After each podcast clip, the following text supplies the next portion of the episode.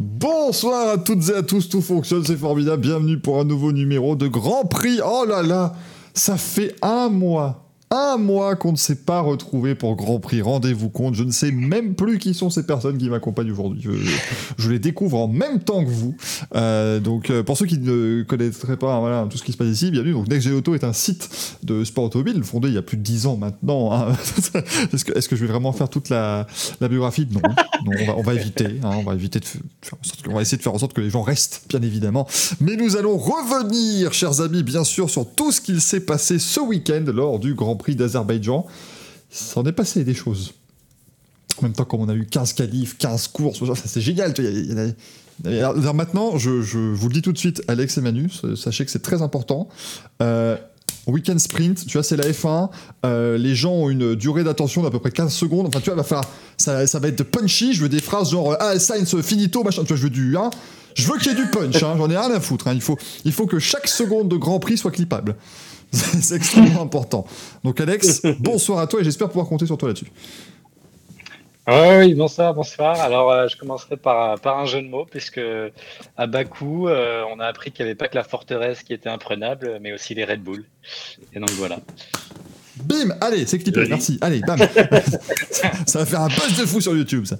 Manu, comment va Manu ?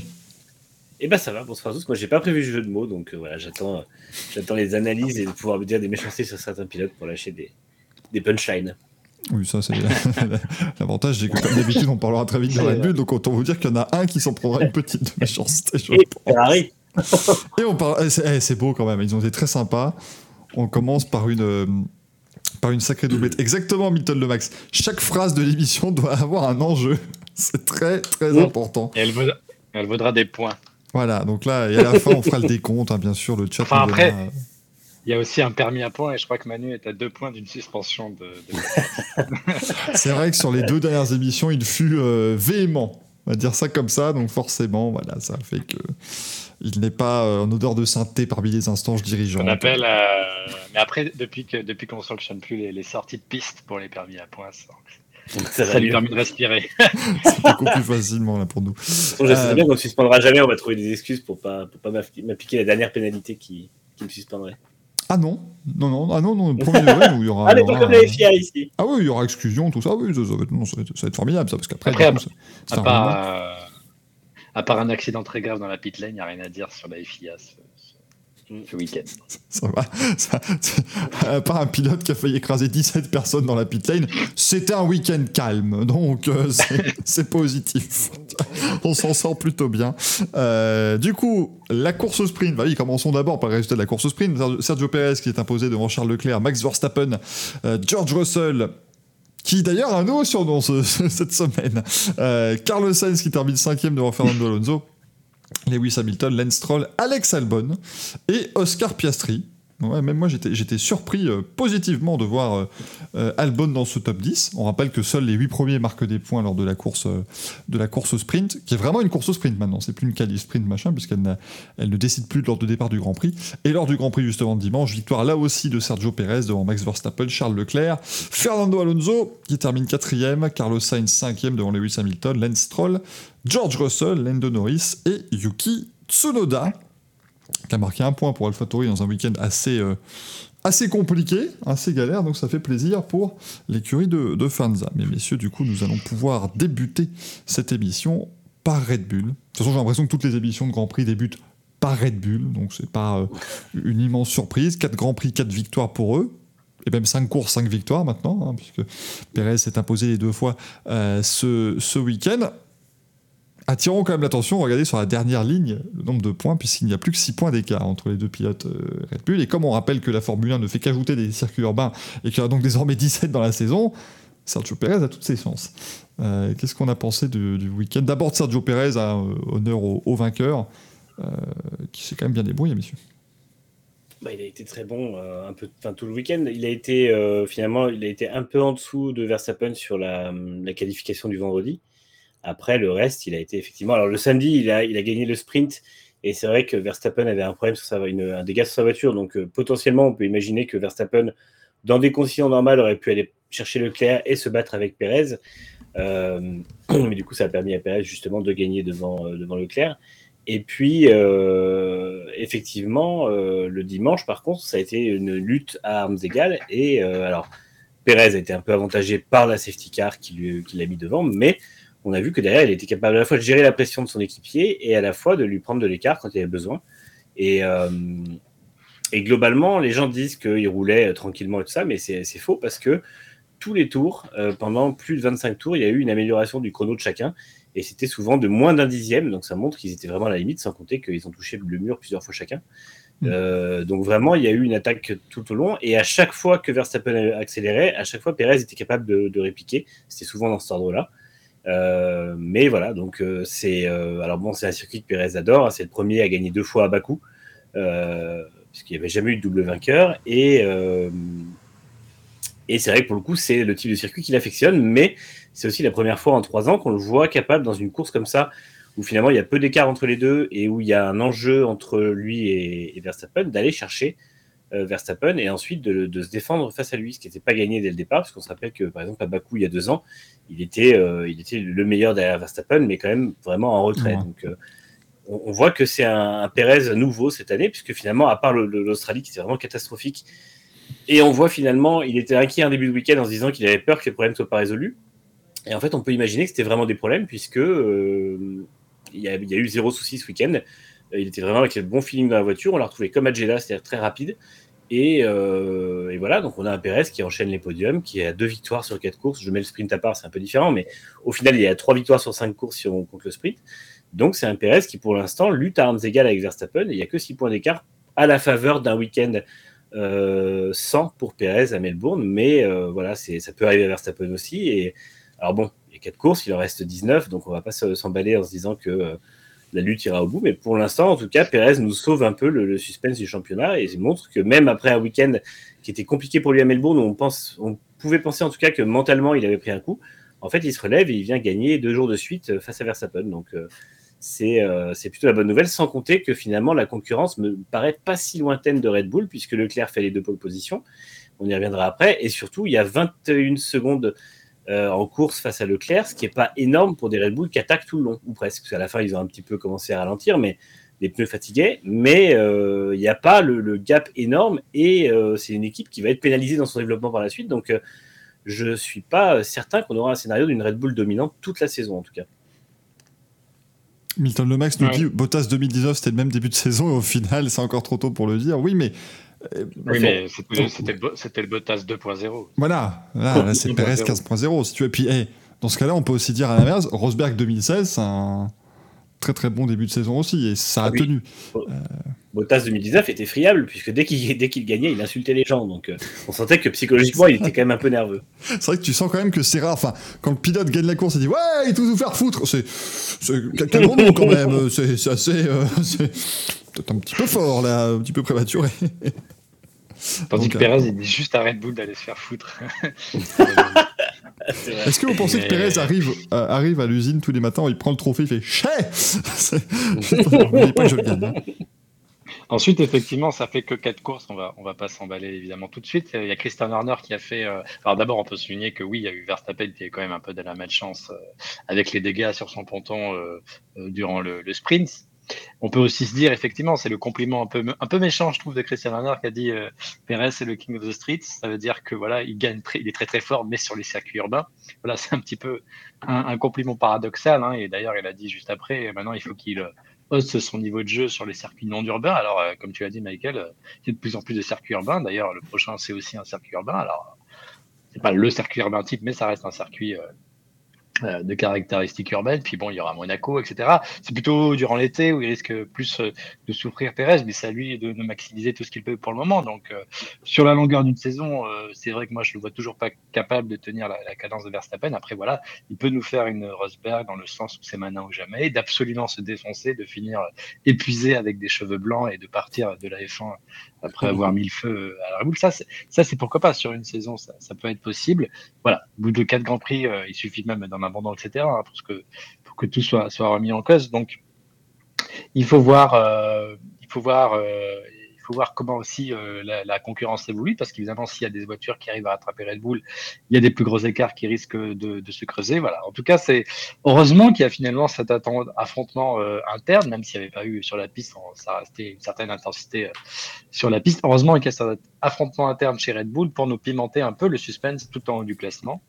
Pour le moment, parce que sinon, il faut dire qu'il aurait ce suspense aurait été aussi présent que les Alphas durant ce Canada. Ah, la balle perdue pour Alpha. Oui, mais tu as raison. Bah, oui, elles étaient là. Mmh. Ça, on l'avait pas remarqué forcément, donc c'est important de le dire. Salut Fabien. J'ai un petit coucou dans le chat. J'espère que ça va toi aussi. Nous, ça va bien. Hein, écoute, nous, on parle de Red Bull pour l'instant, donc tout va bien. C'est quand on parlera des autres que ce sera parfois plus compliqué. Sergio Pérez qui en est à 6 victoires en Formule 1. Ça, j'avoue quand même que c'est la petite stat qui fait plaisir quand on sait par quoi il est passé dans sa carrière et qu'il a donc gagné son premier Grand Prix en 2020, alors qu'il est arrivé en catégorie 1 en 2011. Eh bien, écoutez. Maintenant, il en a 6 succès, 5 sur des circuits urbains et 1 sur un circuit atypique, on va dire. Sur un ovale. Sur un ovale, bien sûr. Bah oui, c'est évidemment un ovale. Mais en fait, je pense que la clé pour Pérez, ça va être de psychologiquement fatiguer Verstappen, donc ce qui va lui demander aussi à lui beaucoup d'énergie, évidemment. Mais au final, je pense qu'il aura besoin de faire un peu comme Rosberg a fait en 2016, profiter de tous les moments de doute de Verstappen ou d'agacement de Verstappen. On a vu ce week-end et on va y revenir, mais pour justement lui mettre des choses de son côté et titiller un peu Verstappen là où ça peut l'énerver et lui faire perdre un peu pied. Alors c'est compliqué parce que Verstappen pas grand chose l'atteint, mais au final par exemple une lutte en piste entre les deux où il arriverait à prendre le dessus sur Verstappen, je pense que psychologiquement ce serait un gros coup qu'il pourrait lui mettre, surtout si au passage il esquinte la Red Bull où ça va forcément énerver Verstappen. Mais voilà, donc c'est des choses que Pérez va devoir gérer quand elles se présenteront, et au final il y aura forcément, si on continue comme ça, des affrontements en piste entre les deux. On n'est pas passé loin ce week-end. On peut imaginer que si les phases de dégradation des pneus avaient été un peu plus hétérogènes, on aurait pu voir Verstappen revenir sur Pérez à un moment, et au final c'est possible qu'on aurait pu avoir ce premier accrochage, ou en tout cas des premières tensions entre les deux. Donc ça, c'est quelque chose qui va forcément arriver. La question, c'est maintenant de savoir quand et qui en sortira vainqueur, parce que c'est pareil, ça peut aussi tomber à l'inverse, et Verstappen peut totalement réussir à atomiser Pérez sur la piste, comme il sait faire aussi. Donc c'est, à mon avis, la clé entre les deux se jouera beaucoup sur le moral et sur la fatigue sur les 23 courses, où effectivement, il faudra que chacun soit... Enfin, on se rappelle, en gros, 2021, Verstappen et Hamilton étaient au meilleur niveau toute la saison. C'était vraiment 100%, il n'y a pas eu une défaillance de la part des deux. Et en fait, c'est quelque chose qui est monstrueux à faire pour un pilote. Alors, Pérez a l'expérience pour gérer ça. Maintenant, il faut réussir à le faire aussi au volant et pas se laisser avoir comme il a pu faire en Australie, où presque il a grillé finalement ce qui pourrait être sa seule cartouche, enfin son seul joker en tout cas. Ce qui serait fou, encore une fois, d'avoir un seul joker sur une saison qui va compter 23 Grands Prix, hein, c'est ça. J'ai toujours beaucoup de mal avec le nombre. Donc à voir ce que ça va donner. Bon, Max Verstappen... oui, pardon Alex, vas-y. J'ai 26 avec les sprints. Oui, non, 29. Mais... 29 avec les sprints. Oui, il y a 6. Ah oui, moi je les compte à moitié. Ah oui.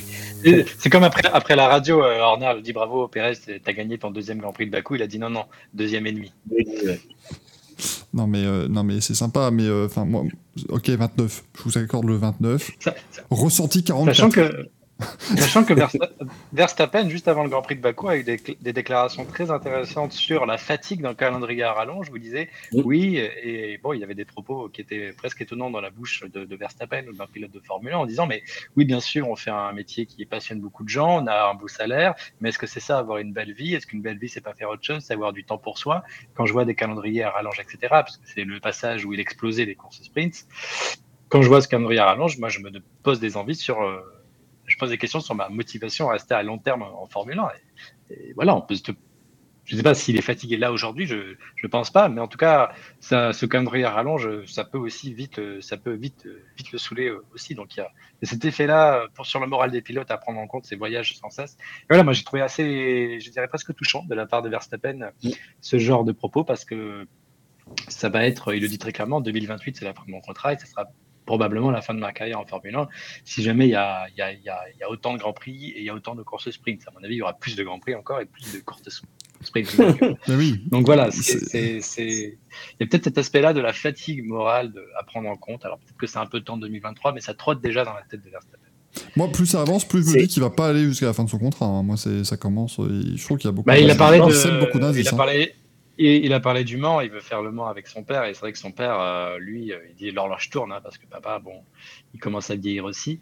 Voilà, j'ai hâte.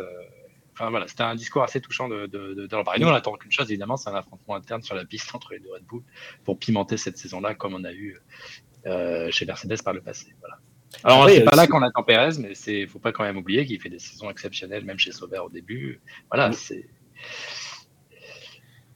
Il a finalement la première opportunité de sa carrière de vraiment montrer à quel point c'est plus qu'un simple bon pilote.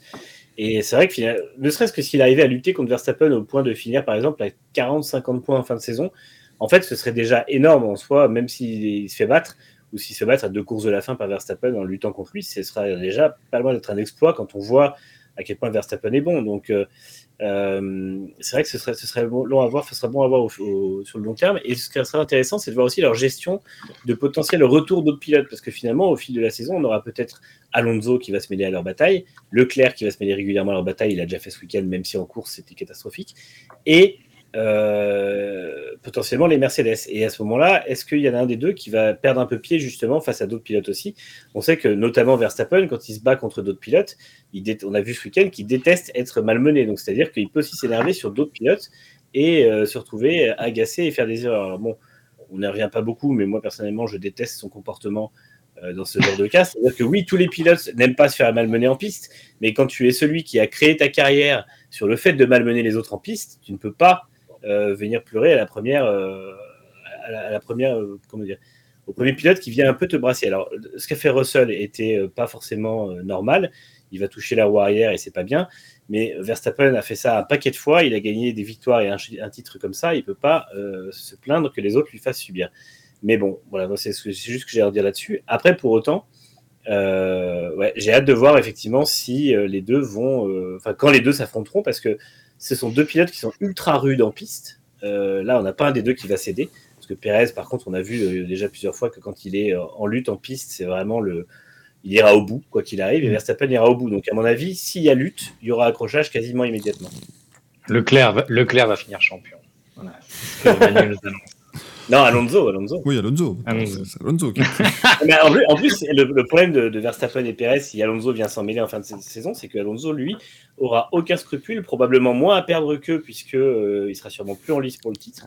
Et c'est Alonso. Donc de toute façon, Alonso, il est indéboulonnable. Donc ça risque d'être ça pourrait potentiellement être le chien dans le jeu de quilles qui vient s'en mêler à la fin. Et c'est vrai que moi, je vois pas Red Bull dominer clairement, nettement jusqu'à la fin de saison, et je pense que c'est un paramètre qui va faire une fin de saison très très bonne. Moi, j'aimerais beaucoup qu'Alonso ait encore une chance qu'il soit à 60 points, quoi. Je veux dire, mais tu sais qu'il ait toute petite chance de titre comme ça en fin de saison. Il va juste faire des petites interviews comme ça, dire oui, bonjour, ça va, oui. Pourtant, on fait un très bon travail chez Aston Martin, on est vraiment ravis. Puis on continue de pousser, c'est important. Lance Stroll fait du super boulot. J'ai remarqué que chez Red Bull, ils s'aiment pas, hein. Mais vraiment, voilà, nous, tu vois, ça bosse très dur. Et puis franchement, Adrien Newey, il a pas fait une super voiture, mais vraiment voilà, on attaque à fond, et c'est ce qu'on il va lâcher des petites phrases comme ça sur le but, on va me dire mais écoutez, on va lui faire fermer sa bouche, ils vont s'accrocher, et voilà, victoire de Fernando Alonso qui fait bonjour, voilà. Ou alors, comme d'habitude, il va faire plein de petites phrases, et puis il va péter son moteur de manière spectaculaire au deuxième tour, et il va pouvoir se plaindre des problèmes qui touchent que sa voiture. Mais quitter Aston Martin, cette équipe pourrie, pour aller chez Alpha ou S. Voilà, parce qu'à un moment donné, Aston, ils sont bien gentils, mais tout est fait pour Stroll, alors que je l'explose complètement.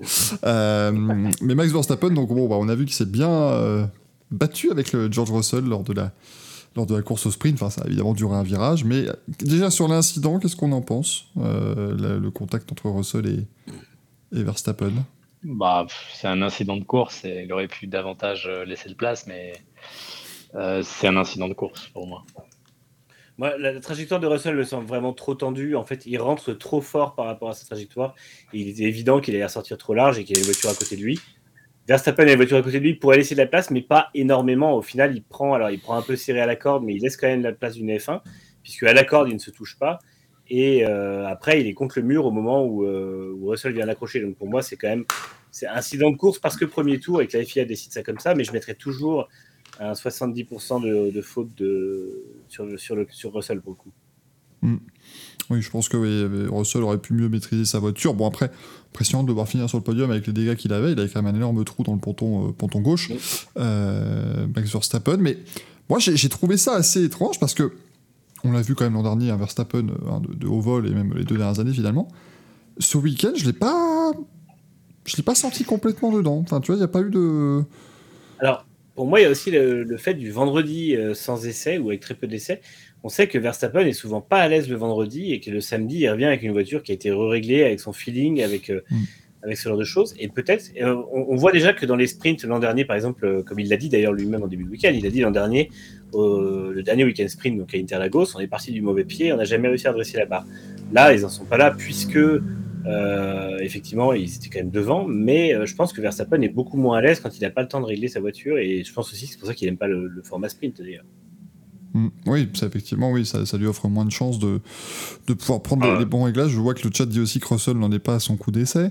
Tout ça, moi je continue de penser, on l'évoquera peut-être plus longuement quand on parlera de Mercedes, mais c'est touchant de voir George Russell qui...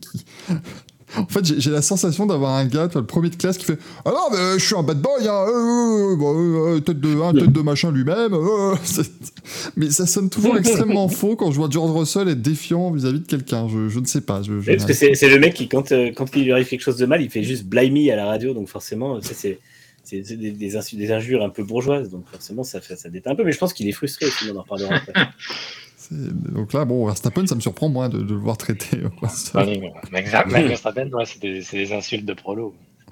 Mais pour ceux qui ne m'ont pas entendu, il a globalement dit à George Russell qu'il était une tête de pénis, si vous voulez. Voilà. Il lui a dit une fois qu'il lui tournait le dos, et ça, c'est pas bien. Oui. Et après, il a dit, je vais pas m'écarter parce qu'il y a Princesse George sur la route. Mais et après, Russell a dit, quelque chose que je trouve assez juste, c'est que quand vous êtes un double champion du monde et que la F1 s'engage beaucoup contre le harcèlement, le cyberharcèlement, il faut aussi montrer l'exemple. Et c'est pas ce qu'a fait Verstappen, qui s'est pas comporté comme quelqu'un de très mature. Donc moi j'ai préféré l'attitude de Russell, qui était un peu plus en tort sur cet incident, mais qui a pas cherché à envenimer pour quelque chose qui n'était pas l'attentat du siècle, on est d'accord. Donc je pense que après, comme c'est dit dans le chat, Vettel aussi a eu des comportements absolument irresponsables à Bakou en 2017, quand il est rentré dans Hamilton. Donc voilà, tous les pilotes, ils peuvent bien sûr pas se tenir tout le temps de manière très carrée, très correcte, mais Verstappen, c'est celui qui avait aussi poussé Ocon à Interlagos. Bon, et je pense qu'il a besoin de plus se canaliser, de se montrer l'exemple. C'est sa responsabilité maintenant en 2023, etc., avec des millions de personnes qui le regardent. Voilà. Alors par contre, j'ai vu que dans le chat, on nous a quand même accusé d'attiser la haine envers Max Verstappen. On ne fait que donner un avis. Maintenant, oui, les pilotes peuvent changer, oui. Vettel a changé. Max Verstappen a garé sa voiture sur le vibreur à Interlagos, il y a quoi, 6 Grands Prix pour venir percuter Hamilton. Donc, à partir une fois que on aura 4 ou 5... Une fois qu'on aura 4 ou 5... Comment, Manu ? Il fait des chantages au point à Schumacher, à Silverstone l'an dernier aussi, qui est une des rares batailles en deuxième partie de saison. Encore une fois, si Max Verstappen est capable sur 4, 5, 6 batailles de suite, vraiment bataille route contre route, d'être propre, là on pourra commencer à dire qu'il a changé. Mais comme on voit toujours les mêmes comportements, on a le droit de dire que c'est un petit peu l'hôpital qui se fout de la charité quand il dit il faut laisser la place, machin, alors qu'il ne laisse pas la place, Max Verstappen, quand il est en bataille. Mais encore une fois, on peut tout à fait aussi s'adapter en disant c'est un pilote, il va à fond, tu vois, c'est pas forcément négatif quand on pointe ça, donc on va pas vous dire qu'on attise la haine, on va quand même se calmer sur les propos. À un moment donné, on peut se placer du principe qu'effectivement il va à fond, mais nous, si on estime que c'est pas la meilleure façon de faire, on a le droit de le dire aussi. Je pense que nous avons... En fait, ce qui m'énerve, c'est vraiment un double discours, et c'est évidemment fait ce que je dis, pas ce que je fais, parce que ok, lui, il aime bien être un pilote agressif et tout. Déjà, il le fait à Imola 2021 et à Barcelone 2021, il force Hamilton à lâcher, ou il s'accroche. Hamilton lâche, il passe. À la limite, c'est un passage en force, pourquoi pas. C'est son style et tout, il n'y a pas vraiment à dire, il n'a pas forcé à partir, enfin, il le force un peu à passer hors piste, mais ça va, c'est pas un truc énorme. Mais derrière, on a un Verstappen qui force Hamilton à passer à 12 mètres de la piste à Interlagos, qui force Hamilton à sortir 3 fois de la piste à Jeddah, qui a l'habitude de ça, qui tasse Schumacher et qui lui fait un vrai chantage à l'accrochage dans le dernier virage pour garder une 7e place l'an dernier à Silverstone, donc c'est vraiment le truc qui n'a pas vraiment d'intérêt, ou une 8e place, et qui refait la même chose avec Hamilton à Interlagos, et au final Il en fait donc sa signature d'être un pilote agressif sur la piste et hors de la piste, puisque je rappelle aussi que, comme tu disais, il y a eu une altercation avec Ocon qui lui a valu des travaux d'intérêt généraux auprès de la FIA. Il a insulté Stroll, qui a valu quand même que la Mongolie demande à la FIA, qu'elle demande à Verstappen de s'excuser, etc. Enfin, il y a eu vraiment des choses qui sont allées très loin juste parce qu'il a du mal à se contrôler. Et derrière, dès qu'il lui arrive quelque chose où quelqu'un va rentrer dans son jeu et faire déployer le même pilotage que ça, il va venir se plaindre à la radio et ensuite en plus faire le malin en disant moi je sais passer sans forcer, alors qu'en fait, excuse-moi, 3 dépassements sur 4 de toi sont forcés ou en tout cas sont autoritaires. Donc j'attise pas la haine, et encore une fois j'ai dit juste avant que Verstappen est un pilote exceptionnel parce que je sais différencier le talent qu'il a et son comportement, mais son comportement a été problématique dans le passé et on voit qu'il est encore problématique. Alors non, c'est pas grave, l'altercation avec Russell n'est pas grave et il peut l'insulter, on a déjà vu d'autres pilotes insulter et c'est pas un souci, c'est juste que ça vient en fait nourrir cette image d'un Verstappen qui quand il est en piste et qu'il attaque, il faut le laisser passer, et que quand lui se fait attaquer, eh ben, il faut y aller mollo et puis faire attention à lui. Ben non, en fait, c'est soit tu acceptes de rouler et de dépasser un peu hors piste et tout, comme il le fait plusieurs fois, ou pas loin hors piste, soit tu décides de rouler propre, mais auquel cas, il faut qu'il le fasse aussi. Et effectivement, si lui décidait de respecter les règles qu'il impose aux autres, il ne dépasserait pas autant, parce qu'il y a plein de dépassements, notamment en 2021 sur Hamilton, qu'il n'aurait pas fait en étant propre. Donc, il ne peut pas demander un double standard, il ne peut pas demander aux autres d'être propres avec lui et lui de rouler comme un sagouin dès qu'il a un dépassement à faire. Et ce n'est pas attiser la haine que de dire ça, c'est juste une vérité. C'est-à-dire qu'au bout d'un moment, il faut qu'il respecte les règles qu'il impose aux autres. Et ça, c'est juste ça, c'est pas du tout. Et je vois Stay Out qui dit on dirait qu'aucun autre pilote a été comme ça. Bien sûr que si. Schumacher était sale en piste, Senna était sale en piste, Prost avait fait des coups des fois en piste qui étaient limite, Loda aussi. La seule différence, c'est que ce n'est pas des pilotes qui derrière venaient. Enfin, ils venaient se plaindre, évidemment. Mais, Verstappen ne s'est dépassé que comme ça, en fait, quand il est en situation vraiment tendue. Les autres pilotes avaient aussi des dépassements propres beaucoup plus souvent. Et pour l'instant, Verstappen a vraiment une conduite particulièrement agressive en majorité. Et c'est le gros problème derrière qui vient ensuite se plaindre dès que lui subit un accrochage en un an et demi. Mais désolé d'avoir lancé l'émission en 2021, voilà, bon, on aurait dû faire beaucoup plus. Alors par contre, Stay Out, et vous idolâtrez ces pilotes pourtant donc bizarres. Merci de ne pas venir dire à notre place ce qu'on pense, merci. Ça c'est quand même quelque chose d'important, j'espère que Parce que moi par exemple, je préfère largement, alors il y a le fameux duel Senna-Prost, j'ai toujours été du côté d'un Prost, qui était quand même plus propre que Senna. Et les duels Schumacher-Hakkinen, j'étais toujours du côté Hakkinen, qui était beaucoup plus propre que Schumacher. Oui. Schumacher-Alonso, pareil, mine de rien, Alonso était quand même plus propre. Donc...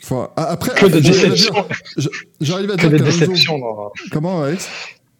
Je dis, pauvre Manu qui a connu que des déceptions. Oui, parce que finalement, de McLaren, évidemment, je connais des déceptions. Vous remarquez que Manu a toujours été du côté du perdant, quoi. Donc c'est un peu compliqué. Mais, mais donc non, faut honnêtement arrêter parce que oui, on a le droit de se plaindre. Mais Senna était un sagouin en piste. On a le droit de le dire. C'est pas parce que là, je pense aussi, Stay Out, que toi, tu es peut-être un petit peu dans un biais où toi, tu es fan de Max Verstappen visiblement. Donc forcément. Tu vas penser que nous, nos avis sont excessifs. Mais à un moment donné, on a le droit de dire ce qu'on pense. On n'attise pas la haine. Et rassurez-vous, je pense qu'on n'est pas en train on n'influence pas tant de gens que ça, et surtout, bon, je pense que c'est aussi les faits aussi qui parlent pour eux. Peut-être que Max Verstappen s'en prend peut-être plein la figure, c'est le champion du monde en titre, donc c'est normal. Schumacher s'en prenait plein la figure à l'époque, Alonso s'en prenait... Enfin, c'est normal, le leader va toujours s'en prendre plein la figure. Je pense que on vous entendez moins quand Lewis Hamilton s'en est pris plein la figure depuis 2014, si vous voulez, donc c'est un peu... bon. Et j'irais même jusqu'à dire que je trouve que le truc de Senna... si vous n'allez pas dans un... Enfin, en gros, you don't go for a gap that exists. C'est un des trucs les plus cons qu'il ait dit. Parce que, justement, c'est éliminer toute... c'est éliminer toute la stratégie d'un pilote qui consiste à fatiguer son adversaire, à l'intimider, tout ça, en disant, à la première ouverture qui se présente, j'y vais. Et non, en fait, ça marche pas comme ça. On voit d'autres pilotes, et même Schumacher, qui a parfois été sale, savait aussi très bien faire ça. Le nombre de fois, on a vu un Schumacher... intimider ses rivaux jusqu'à les faire craquer ou intimider jusqu'à dépasser, c'était quelque chose qui était quand même très souvent. Et en fait, tu peux pas juste dire il y a un espace, j'y vais maintenant. Non, ça marche pas comme ça. Et en fait, jamais un pilote, et même Senna était de très mauvaise foi ce jour-là, parce qu'en plus, c'était une semaine après avoir accroché volontairement Prost, et il avait dit que c'était finalement prémédité, donc c'était même pas une tentative de dépassement. Et en fait, tu ne peux pas dire, genre, dès qu'il y a un espace, j'y vais. Les pilotes n'ont jamais fait ça, et les meilleurs pilotes, surtout, n'ont jamais piloté comme ça. Tandis qu'à Bottas chez Mercedes, c'était à la première ouverture, j'y vais pas. Bon, à la deuxième, j'y vais pas. Bon, à la 36e, j'y vais pas non plus. He's not a racing driver. He's not, voilà, à un moment donné... non mais voilà, ça juste on le rappelle, on va clore le chapitre Senna, mais tu pouvais aller faire beaucoup plus court, Manu, hein. If you don't go for a gap that exists, il dit juste ça pour se défendre d'un accrochage volontaire à un moment donné. C'est le genre de choses où le mec il rentre dans le pré-virage à 200 à l'heure, il accroche le gars volontairement. Moi j'aurais été patron de la FIA, il était banni, hein, du prochain Grand Prix, et peut-être même quelques mois en plus, tu vois, juste pour que ça lui fasse un peu le... que ça lui fasse les pieds. Ah si, stay out, tu dis nous, parce que tu dis un peu partout, je le vois. Non, tu dis nous depuis tout à l'heure. Tu nous. On va vraiment en passer à Ferrari, vous en faites pas, mais j'aime pas quand on nous agresse comme ça, entre guillemets, même si c'est dit de manière très, très, très calme, mais tu nous as pris à partie, nous trois, hein. T'as profondément parlé de nous, comme quoi on attisait la haine envers Max Verstappen, donc on estime que non. Donc j'ai dit, je détestais Verstappen, ce qui est faux. J'aime pas spécialement sa personnalité, parce qu'il a une façon de voir les choses. Non mais, j'aime pas spécialement, mais après j'ai rien spécifiquement contre lui, je veux dire, je suis pas une liste de choses, tu sais, j'y pense pas le soir et tout, tu vois, ça va très bien. C'est juste que par contre, effectivement, j'aime pas sa personnalité sur certaines fois. Et à côté de ça, je peux largement reconnaître que c'est le meilleur pilote actuel du plateau, mais sans aucun problème. Et que oui, s'il reste jusqu'en 2028 et qu'il enfile encore quelques titres et pas mal de victoires, évidemment qu'il rentrera sûrement dans les 5 meilleurs pilotes de l'histoire sans problème, peut-être même les 3. Mais à côté de ça, c'est dommage qu'il n'arrive pas à faire la part des choses et à devenir un pilote propre, parce qu'on a vu des pilotes qui savaient... Alors évidemment, tu vois, les Hamilton, Schumacher et tout ont toujours une part d'ombre, mais ils ont toujours fait des trucs cons des fois avec leurs équipiers, avec leurs rivaux et tout, il n'y a pas de problème là-dessus. Mais au bout d'un moment, ça ne peut pas être toujours la même chose avec Verstappen, qui est, quand il attaque, il y va comme un bourrin et il faut que l'autre se pousse, et quand il se fait attaquer, c'est à l'autre de faire attention à lui, c'est soit l'un, soit l'autre. Voilà, Yann a fait totalement la phrase que je pourrais dire. J'ai trouvé sa réaction hors du paquet exagérée, mais j'adore ce genre d'embrouille. Exactement. Ah oui. Voilà. Parce qu'on reste client, mais ça n'empêche que c'est pas forcément la bonne façon de réagir. Mais on reste totalement client de ces moments de. Pour avoir la réaction et le titre maternel de George Russell en mode toi d'abord, c'était quand même assez marrant. Oh, mais ça, oh là là, on a vécu, hein, des grands moments dans ce Grand Prix Azerbaïjan. Merci Monsieur Blix pour l'abonnement d'ailleurs, il est venu tout à l'heure passer une petite tête, il est encore là, c'est fantastique. Ferrari, on en parle rarement aussitôt dans l'émission cette saison, donc ça fait plaisir au moins. Ça fait du bien. Ferrari avec Charles Leclerc qui a signé les deux pôles, oui Alex. Les gens qui pensent que Manu vont détester Sainz après ce qu'on va dire... Il y a des gens qui vont penser que Manu déteste Sainz, je pense. Mais alors que c'est pas vrai, on le déteste tous ensemble.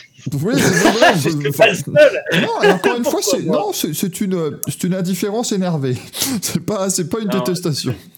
En tout cas, on tire tous notre chapeau à Charles Leclerc qui a fait un week-end absolument sans faute, avec 2 pôles. Alors ça fait 10 pôles d'affilée sans victoire, on n'a plus vu ça depuis Piquet, fin des années 80, mais il n'a rien à se reprocher, c'est pas du tout pour le critiquer, il fait une pole avec, 2 pôles avec la Ferrari, qui allait donc bien mieux en tout cas ce week-end à Bakou pour, je pense, au moins 2 raisons principales.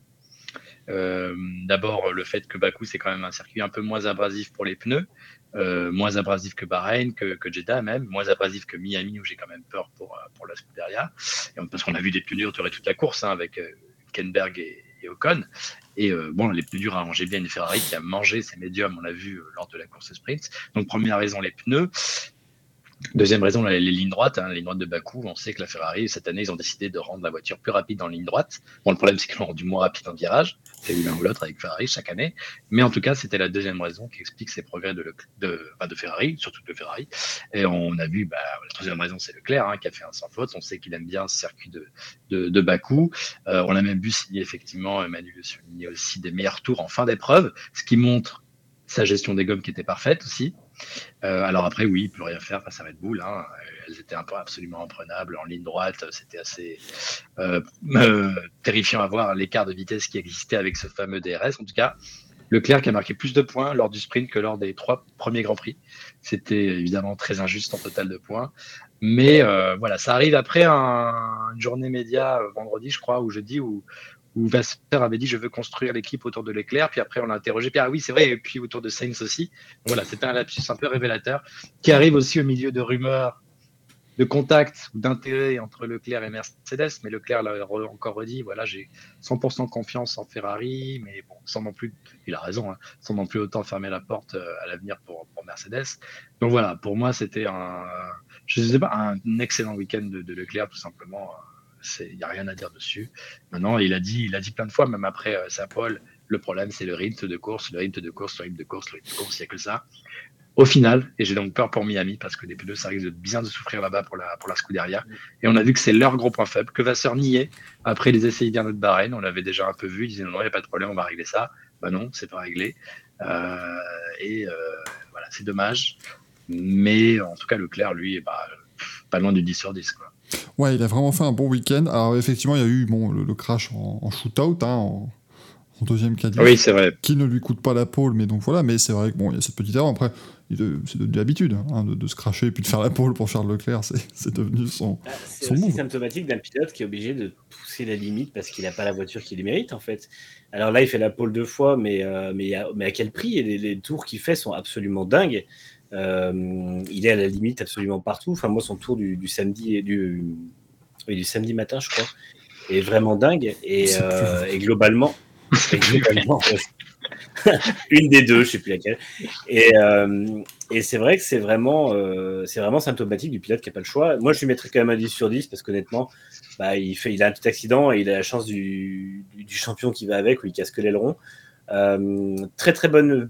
Très bien vu de sa part de ne pas avoir tenté de se battre avec les Red Bull et de s'être dit, moi je vais essayer de garder des pneus parce que c'est vrai que la Ferrari bouffe les pneus à une vitesse pas possible. Et il a dit, je sais très bien qu'Alonso est un énorme pilote, un énorme conservateur de pneus au fil des courses, et du coup il savait très bien qu'en fin de course il allait probablement pas être du tout avec les Red Bull, mais que c'était Alonso qui allait être un peu comme on avait vu à Bahreïn juste avant l'abandon de Leclerc, où Alonso était revenu, il l'avait dépassé parce que les pneus de la Ferrari étaient morts.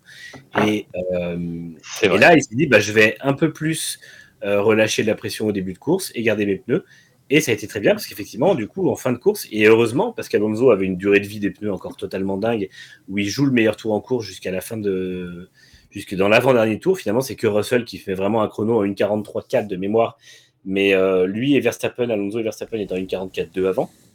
Et en fait, c'est Leclerc qui a réussi à faire des 44.5 en fin de course, histoire de sauver le truc. Donc, c'était vraiment très bien joué de sa part. Il finit avec 8 dixièmes d'avance, donc autrement dit, c'est même pas une gestion des pneus correcte, c'est une gestion des pneus parfaite. Et il a fait ça avec une voiture qui bouffe ses pneus. Donc moi, ce qui m'inquiète vraiment pour Ferrari, c'est que malheureusement, Bakou est un circuit très atypique. Il n'y a pas vraiment d'autres circuits avec une configuration pareille dans la saison, peut-être Las Vegas. Mais s'il faut attendre le 18 novembre pour faire une pole, ça va paraître loin. Et j'ai peur que dès Miami, on retrouve des Mercedes et surtout des Aston Martin qui soient beaucoup plus en forme que la Ferrari, à la fois en qualif, mais surtout en course. Donc... tant mieux pour Leclerc, parce que le seul week-end, ou en tout cas le premier week-end où il a la possibilité de se mettre vraiment en avant, il le fait à merveille. Là où en Australie, il n'était pas du tout là, il s'était fait battre par Sainz en qualif, et puis il fait une erreur dès le premier tour. Mais effectivement, beau rattrapage, et puis ça a été absolument parfait. Il a été dans le rythme tout le long. Et en fait, il a une science de la course sur cette course, justement, qui est vraiment dingue, avec une voiture qui, elle, est assez imprévisible. Où c'est pas parce que un pilote dans ce genre de situation parfois va trop conserver ses pneus et dire j'aurais pu attaquer plus de tout. Non, lui en fait on voit que à la toute fin, dans les 2-3 derniers tours, ses temps descendent vraiment, donc en fait il était au bout de la vie de ses pneus et il est vraiment allé pile là où il fallait pour gagner de l'avance sur Alonso quand il le fallait. Donc c'était énorme. C'est ce qu'il a dit après la course, c'est soit je gagne du temps au début de relais, mais j'en perds à la fin à cause des pneus, soit j'en perds au début, j'économise les pneus et j'en regagne à la fin, mais j'ai pas le choix, je peux pas faire les deux. Non. C'est ce que dit Solvay, c'est une délicate. Peut-on expliquer la destruction rapide des pneus chez Ferrari par le fait que la voiture est plutôt calibrée pour ligne droite? Voilà, c'est une des pistes. Moi, j'étais très étonné, même avant le premier Grand Prix, où il disait on a rendu la voiture plus rapide en ligne droite, mais problème, on l'a rendu moins rapide en virage. C'est comme le but, c'est quand même d'essayer de l'améliorer partout au bout d'un moment. Et donc, c'est peut-être aussi moins d'appui aérodynamique, ça veut dire une voiture qui travaille plus. Notamment, ils ont toujours des problèmes en entrée, en milieu de virage avec les freins. Enfin, surtout Sainz ce week-end, mais même Leclerc parfois est moins incompétent sur ce point. Et forcément, sur une longueur de course, ça économise plus les pneus. Donc, j'ai bien peur. En plus, Miami, il fera chaud. L'an dernier, il y avait déjà la usure des pneus qui avait perturbé les Ferrari. Donc voilà, ça nous fait un peu peur. Mais en attendant, Leclerc fait ce qu'il peut et il peut beaucoup de choses. Mmh. Carlos Sainz. Alors, Carlos Sainz, je vais donner quelques chiffres parce que je pense que ce sera beaucoup plus parlant. Ouais, je pense que long des moi, je donnerai une radio après. Très bien. Alors, je commence par les chiffres.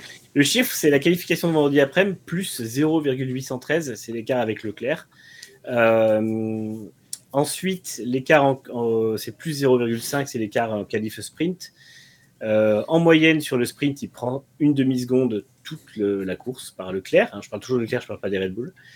Et le dimanche en course, le premier relais n'est pas mauvais. Il est entre 2 et 4 dixièmes de Leclerc, parfois 5. Alors bon, ça fait quand même beaucoup, mais en soi, ce n'est pas énorme.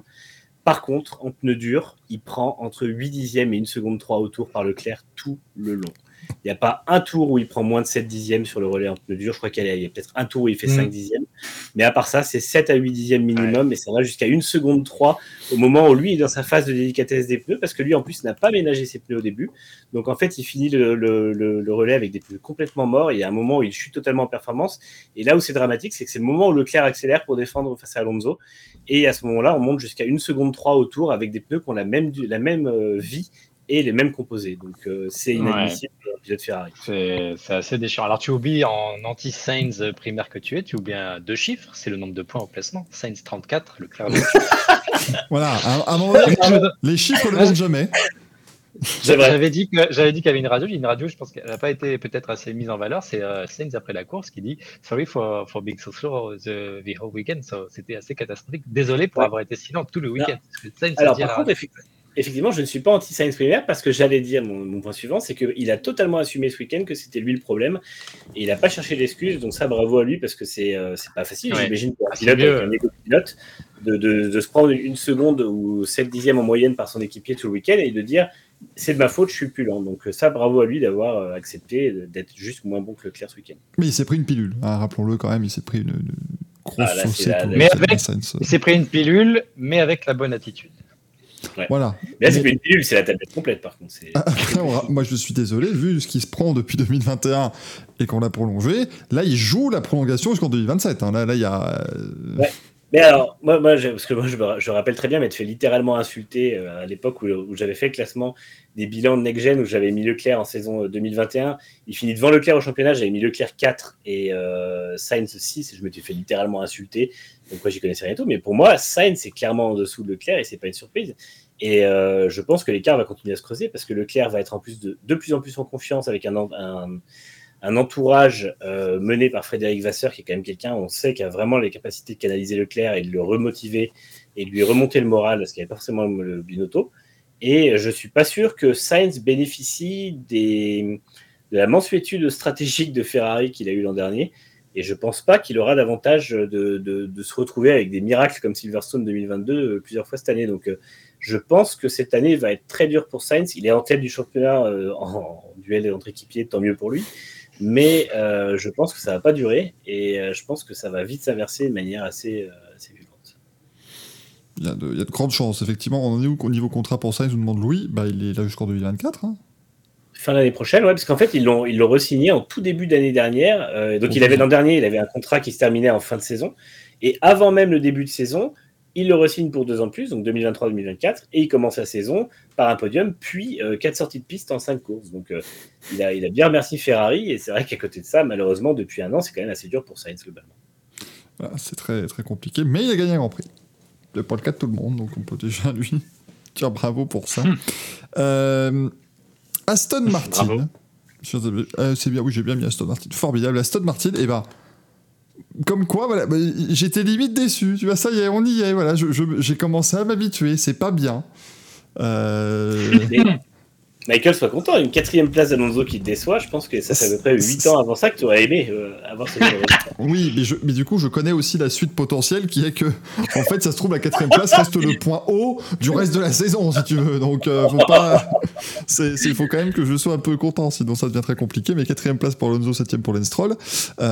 Ils sont qualifiés 6 et 9, hein, vous voyez. Donc, on sentait que sur un tour, elle était encore moins bien que que sur les premiers Grands Prix où c'est un petit peu là où le bas blessait.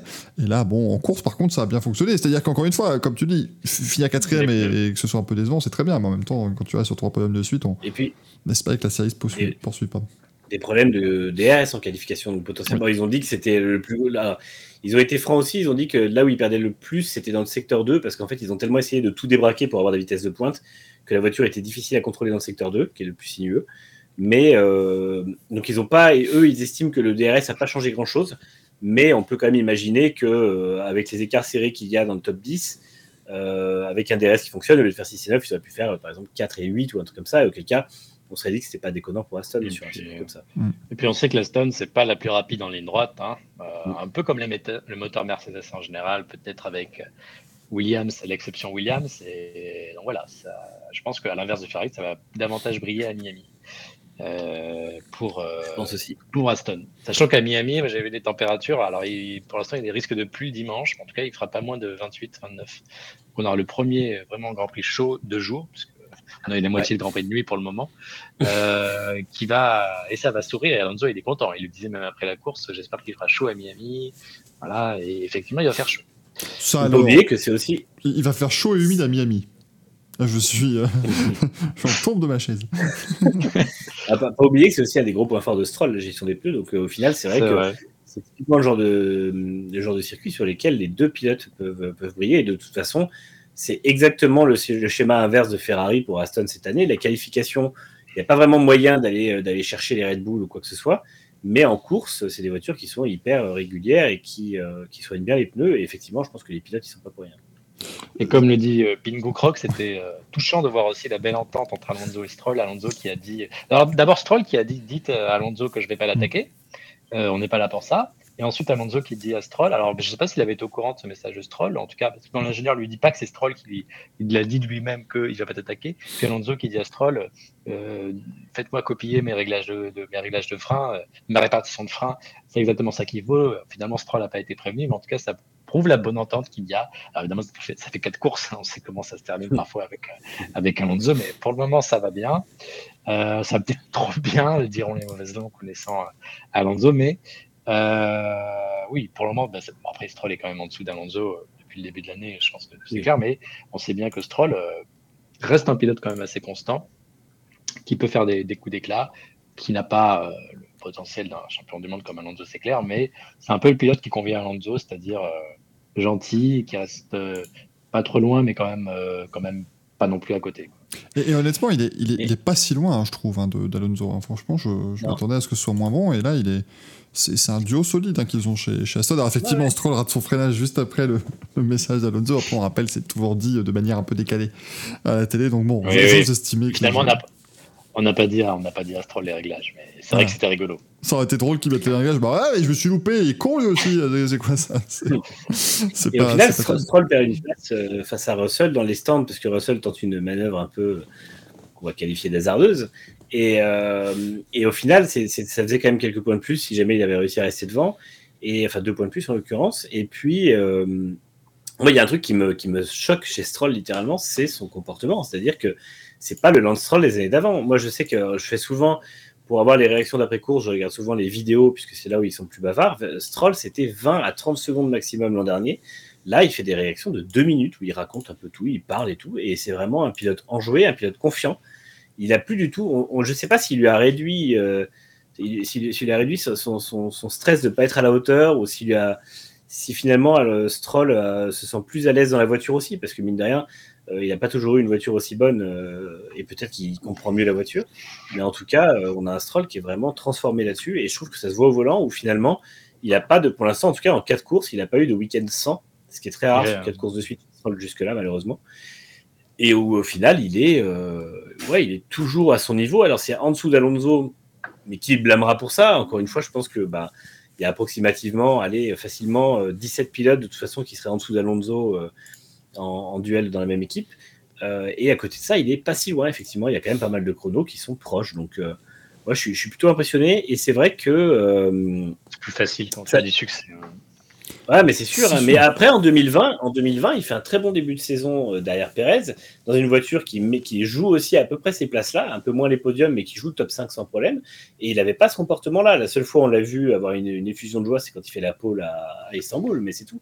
Et à côté de ça, c'était une saison assez compliquée pour diverses raisons. Mais en tout cas, c'est pas la première fois qu'il a une voiture qui est bonne, mais c'est la première fois qu'on le voit vraiment à ce point-là être heureux de conduire. Et même les week-ends, finalement, quand ça allait bien en 2021 avec Aston, il n'était pas aussi à l'aise. Donc, je pense qu'il y a toute une dynamique autour de lui. Et je crois aussi que l'ambiance dans l'équipe est meilleure, de toute façon, entre les recrutements, le fait que ça fonctionne. Et puis, il y a un peu un double standard. Hein. Quand Räikkönen, il parle à personne et il s'en va sans rien dire, même sans parler à ses mécaniciens, on dit que c'est génial, c'est sa personnalité. Et quand Stroll le fait, c'est que c'est un je m'en foutiste, un fils à papa. Donc, bon. Exactement. Dit ça peut être son premier top 10 au championnat cette année, c'est vrai qu'il a en lutte pour ça, Lance Stroll, et pourquoi pas, parce que c'est pas du tout déconnant quand tu vois le niveau de cette Aston Martin. Alors, et surtout, on a une Aston Martin qui, dans les 6 premiers mois de l'année, développe en tant que 7ème équipe au classement, c'est-à-dire que eux, ils ont quasiment le double de développement de Red Bull sur la première partie de l'année, donc ce qui veut dire que, à mon avis, et c'est là que j'en viens toujours au fait que Red Bull dominera plus forcément en deuxième partie de saison, ils vont avoir une politique de développement ultra agressive, et ça on peut faire confiance à Dan Fallows qui a déjà mené ce genre de politique chez Red Bull, en tout cas dans le département technique de Red Bull, aux côtés de Newey notamment, et de Pierre Vacher, et là il a les contrôles pour ça, et je pense que Aston va faire une vraie politique agressive de développement, là où Red Bull va devoir être très prudente, là où Ferrari patauge dans le développement, on sait que c'est pas toujours leur truc, et là où Mercedes, elle, doit repartir de plus loin puisqu'il y a tout un nouveau concept à refaire. Donc au final, il y a de fortes chances que Aston Martin progresse plus vite, en tout cas sur la partie de saison entre maintenant et après l'été, voire l'automne, et où on pourrait avoir un Alonso qui joue des victoires potentiellement et un Stroll qui joue des podiums. Donc on peut avoir une dynamique très différente et bien meilleure pour ces deux pilotes, je pense. Rotter nous dire 17 pilotes en dessous d'Alonso, pas Max, pas Lewis, pas Charles déjà, Esteban non plus, on a 2 saisons pour juger de façon objective, ça ne fait plus que 16 Max. Je suis pas d'accord pour Ocon. Non, pour moi Ocon, Alonso est légèrement devant, après Ocon est très intelligent et sait compenser, mais en perf pur il est devant, et je pense que le Alonso actuel est quand même meilleur que Leclerc. Je pense qu'on met Alonso vs Leclerc. Leclerc est peut-être plus rapide sur un tour et tout ça, mais je pense que sur une saison, Alonso le tord, parce que finalement, Alonso a cette espèce de façon de gérer les affrontements que n'a pas encore que Leclerc n'a pas encore en expérience, tout simplement. On verra effectivement ce que ça donnera. Tu vois, on parlait de développement, il y en a qui vont devoir développer, bien sûr. Mercedes, avec Lewis Hamilton et George Russell, ça fait 6 et 8 du Grand Prix. En fait, moi, ce qui est particulier dans ce Grand Prix, c'est que du coup, on a vu Ferrari qui revient de nulle part et qui se pointe en deuxième force du plateau, de manière assez claire. Et puis Mercedes, qui était revenu de nulle part en Australie, puisque Hamilton fait deuxième et que Russell avait mené le début de course, qui maintenant se retrouve de nouveau à retomber dans l'anonymat où elle était en début de saison. Donc c'est assez particulier, ça bouge quand même pas mal. C'est une déception, mais c'est une déception attendue, dans la mesure où... Alors c'est une déception parce qu'il y a eu les espoirs de Melbourne, qui n'ont pas été suivis d'effet à Bakou. C'est une déception parce qu'on a bien sûr les standards de Mercedes, donc 6 et 8, évidemment, c'est pas satisfaisant.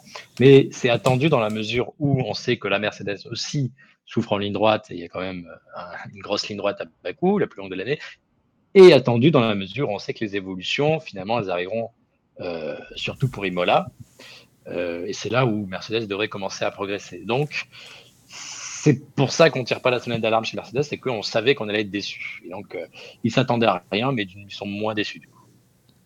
Milton Lomax nous dit tout va bien chez Mercedes, ils ont des gars jamais vus dans le simulateur. Écoute. Mais Mercedes, je vous rappelle que Ferrari dans le simulateur, elle a gagné une seconde quand même la voiture aussi. C'est peut-être ça au sens de jamais vu, au sens on les a jamais vus en fait. On n'a jamais vu ça, vous vous rendez compte, on a mis la nouvelle voiture dans le simu, elle va moins vite. Incroyable, on n'a jamais vu ça. D'habitude, ça va toujours plus. Ah si, on a vu ça chez As en 2000. Et non, As n'avait pas de simulateur, donc tout va bien pour eux. As a mis la voiture en piste et c'est moins rapide. Eux, ils faisaient un mode sur F1 21 et ça marchait pas top. Les gros gens savaient que la voiture était moins rapide, c'est eux qui pensaient qu'elle était plus rapide, mais ça c'est autre chose. Ouais. C'est les directeurs techniques. Mais là, Mercedes. George Russell, parce que Lewis Hamilton, j'ai envie de dire, le week-end, il a fait ce qu'il fallait faire, quoi. Je veux dire, il a roulé de la bonne façon. Russell, entre la qualif Bon, le contact au premier tour du sprint et puis le dépassement sur Stroll dans la pit lane, c'était... C'est brouillon, hein. Après, le dépassement en soi, c'est malin, je trouve, quand même, parce qu'encore une fois, ça fait partie de ces choses où... En fait, c'est de la Formule 1, donc deux voitures côte à côte dans une pitlane, ça m'inquiète pas, parce que les pitlanes font 50 mètres de large, voilà, c'est pas non plus... Mais les F1 aussi. Oui, non, mais bon, je pense qu'il y a quand même la place. Et puis, il savait de toute façon qu'il avait le stand avant Stroll, donc il y avait en soi pas trop de gros doutes, on va dire, et de gros dangers. Et donc là, c'était plutôt là, mais sinon, je le sens un peu plus... Moi, c'est une question que je me pose. Est-ce qu'au moment où il attaque et où il se met côte à côte, il réfléchit déjà qu'il a le stand à côté ? Parce que je suis pas sûr qu'avant de voir Stroll ralentir, il sache qu'il va pouvoir l'attaquer par la gauche à ce moment-là. Tu vois ce que je veux dire ? Ouais. Et si Stroll décide de se mettre plus à gauche, il peut pas passer, donc il est obligé de passer à droite, et auquel cas sa manœuvre est pourrie. Donc là, pour moi, c'est vraiment un passage en force. Et si Stroll avait dû s'arrêter avant, Stroll aurait juste dû s'arrêter pour laisser passer Russell, en fait. Donc je pense que c'est vraiment une attaque bourrine. Alors tant mieux pour lui, le règlement l'autorise. Pour moi, le règlement devrait l'interdire, c'est-à-dire qu'à partir du moment où tu as la première ligne d'entrée dans la voie, ça devrait être interdit de dépasser. Mais bon, malheureusement... Ouais, mais si ça passe à une voiture et un photographe, ça passe à deux voitures. Mais comme le dit Zohan, si la FIA avait déjà installé les barrières à ce moment-là, ça passait pas du tout. Mais... Oh là là, Russell qui dit en avance. Je suis malin, j'attaque Stroll, mon Dieu, mais qui sont ces... Barrez-vous, ça aurait été absolument terrible. Au final, Russell domine Hamilton dans la qualif sprint, mais c'est tout du coup, parce que alors bon, il est devant aussi au sprint. Mais c'est vrai que la qualif du vendredi, Russell sera totalement. Et le dimanche, Hamilton se fait piéger par la stratégie et remonte, notamment en dépassant Russell après un premier tour catastrophique à la relance, puisque à la relance de safety car, après safety car en tout cas, Russell se rate littéralement et perd trois places. Il perd la place face à Hamilton, c'est Hamilton qui en gagne 3. Donc ça a été un peu problématique pour lui, mais Hamilton était devant et c'est vrai que Russell a semblé un peu brouillon. En tout cas, et là, j'en reviens à ce que je disais tout à l'heure avec son comportement. J'ai l'impression que Russell cherche à prouver des trucs en ce moment, tout le temps, dans ses déclarations, dans ses façons de se comporter avec les autres, dans ses façons de se comporter en piste. Je pense qu'il en a marre. C'est sa 5e saison en F1. Il ne se voyait pas avec une seule victoire en 5 saisons, j'imagine. Et je pense qu'il y a un peu de frustration. Et je crois qu'il commence à être un petit peu frustré. Et ça provoque une com' très différente. Je trouve beaucoup plus... grosse tête, on va dire. Après, c'est marrant parce que c'est bien aussi de voir un mec comme ça qui était le genre idéal, devenir un mec pétri d'ego. Mais attention à ne pas verser dans le trop. En tout cas, pas tant qu'il a prouvé qu'il a pas tant qu'il a le niveau, en tout cas, même si on ne se doute pas qu'il ait le niveau. Mais c'est un peu la citation de Top Gun. Tu ne peux pas écrire pas d'échec que ton ego ne peut pas encaisser, tu vois. Donc, c'est important pour lui de ne pas aller trop loin dans la communication et dans les manœuvres en piste. Et je pense que ce serait bien de tempérer un peu tout ça par rapport à la personnalité qui était avant, parce que là on dirait vraiment que c'est deux George Russell différents. Dark George. Ouais, c'est le George. C'est le livret noir qui fait ça peut-être. C'est George 2.0 qui est devenu voilà à fond. Moi je suis dark maintenant, je suis quelqu'un de possédé, je suis empreint d'une certaine légitimité. Ça devient terrible, hein. Mais non, mais ouais, j'ai la même analyse. Moi je trouve que Russell quand il s'exprime et tout maintenant c'est plus.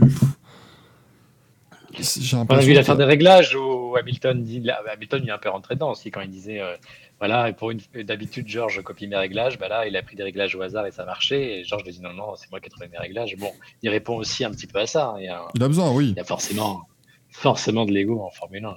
Ah non, mais bien sûr, s'il n'avait pas d'ego, de toute façon, il n'arriverait à rien. Aujourd'hui, je pense qu'il n'y a pas un pilote qui arriverait à quelque chose sans ego, bien sûr, mais c'est ce revirement total et c'est ce côté, j'ai vraiment cette impression, ah non, mais il faut que je montre, bon, parce que ça se passe pas très bien en piste, mais je suis quand même George Russell, quoi. Oh, c'est pas rien. Donc, c'est assez bizarre. Sobran Indiquette qui demande si Mercedes n'avait aucune nouvelle pièce sur ce Grand Prix. C'était des évolutions mineures, s'ils en avaient en tout cas. Je sais pas s'ils en avaient particulièrement, mais... Attends, je repense que j'avais fait dessus. Les veaux majeurs viendra pas avant Imola, en tout cas, ça c'est... Ouais, ils ont entretenu le suspense, mais je crois que c'est surtout Imola, finalement. Là, ils avaient un aileron arrière adapté, des écopes de frein avant, le diffuseur et les suspensions avaient quand même évolué. Donc si, ils avaient quand même quelque chose. Après, c'était le step one, on va dire, de leur... Oui, là ils ont adapté plus le côté entre guillemets mécanique et aéro en dessous de la voiture avant de s'intéresser peut-être à l'aéro sur la voiture parce que ce concept sans ponton n'a pas forcément l'air d'être le mieux adapté. Dis donc, on a déjà parlé de McLaren. C'est tôt. Je commence à ne plus comprendre. J'étais pas prêt. Lando Norris qui termine 9e du Grand Prix, Oscar Piastri qui termine 11e avec 3 kilos de moins, puisqu'il était malade tout le week-end, l'Australien. De être habillé d'ailleurs de. 10 secondes de Norris. Et oui, il finit pas loin, c'est ça, il finit vraiment pas loin. Et en plus, il doit être content d'être tombé malade à l'aube de 5 Grands Prix en 6 semaines. Ça va bien, bien se reconstruire une forme, tu vois.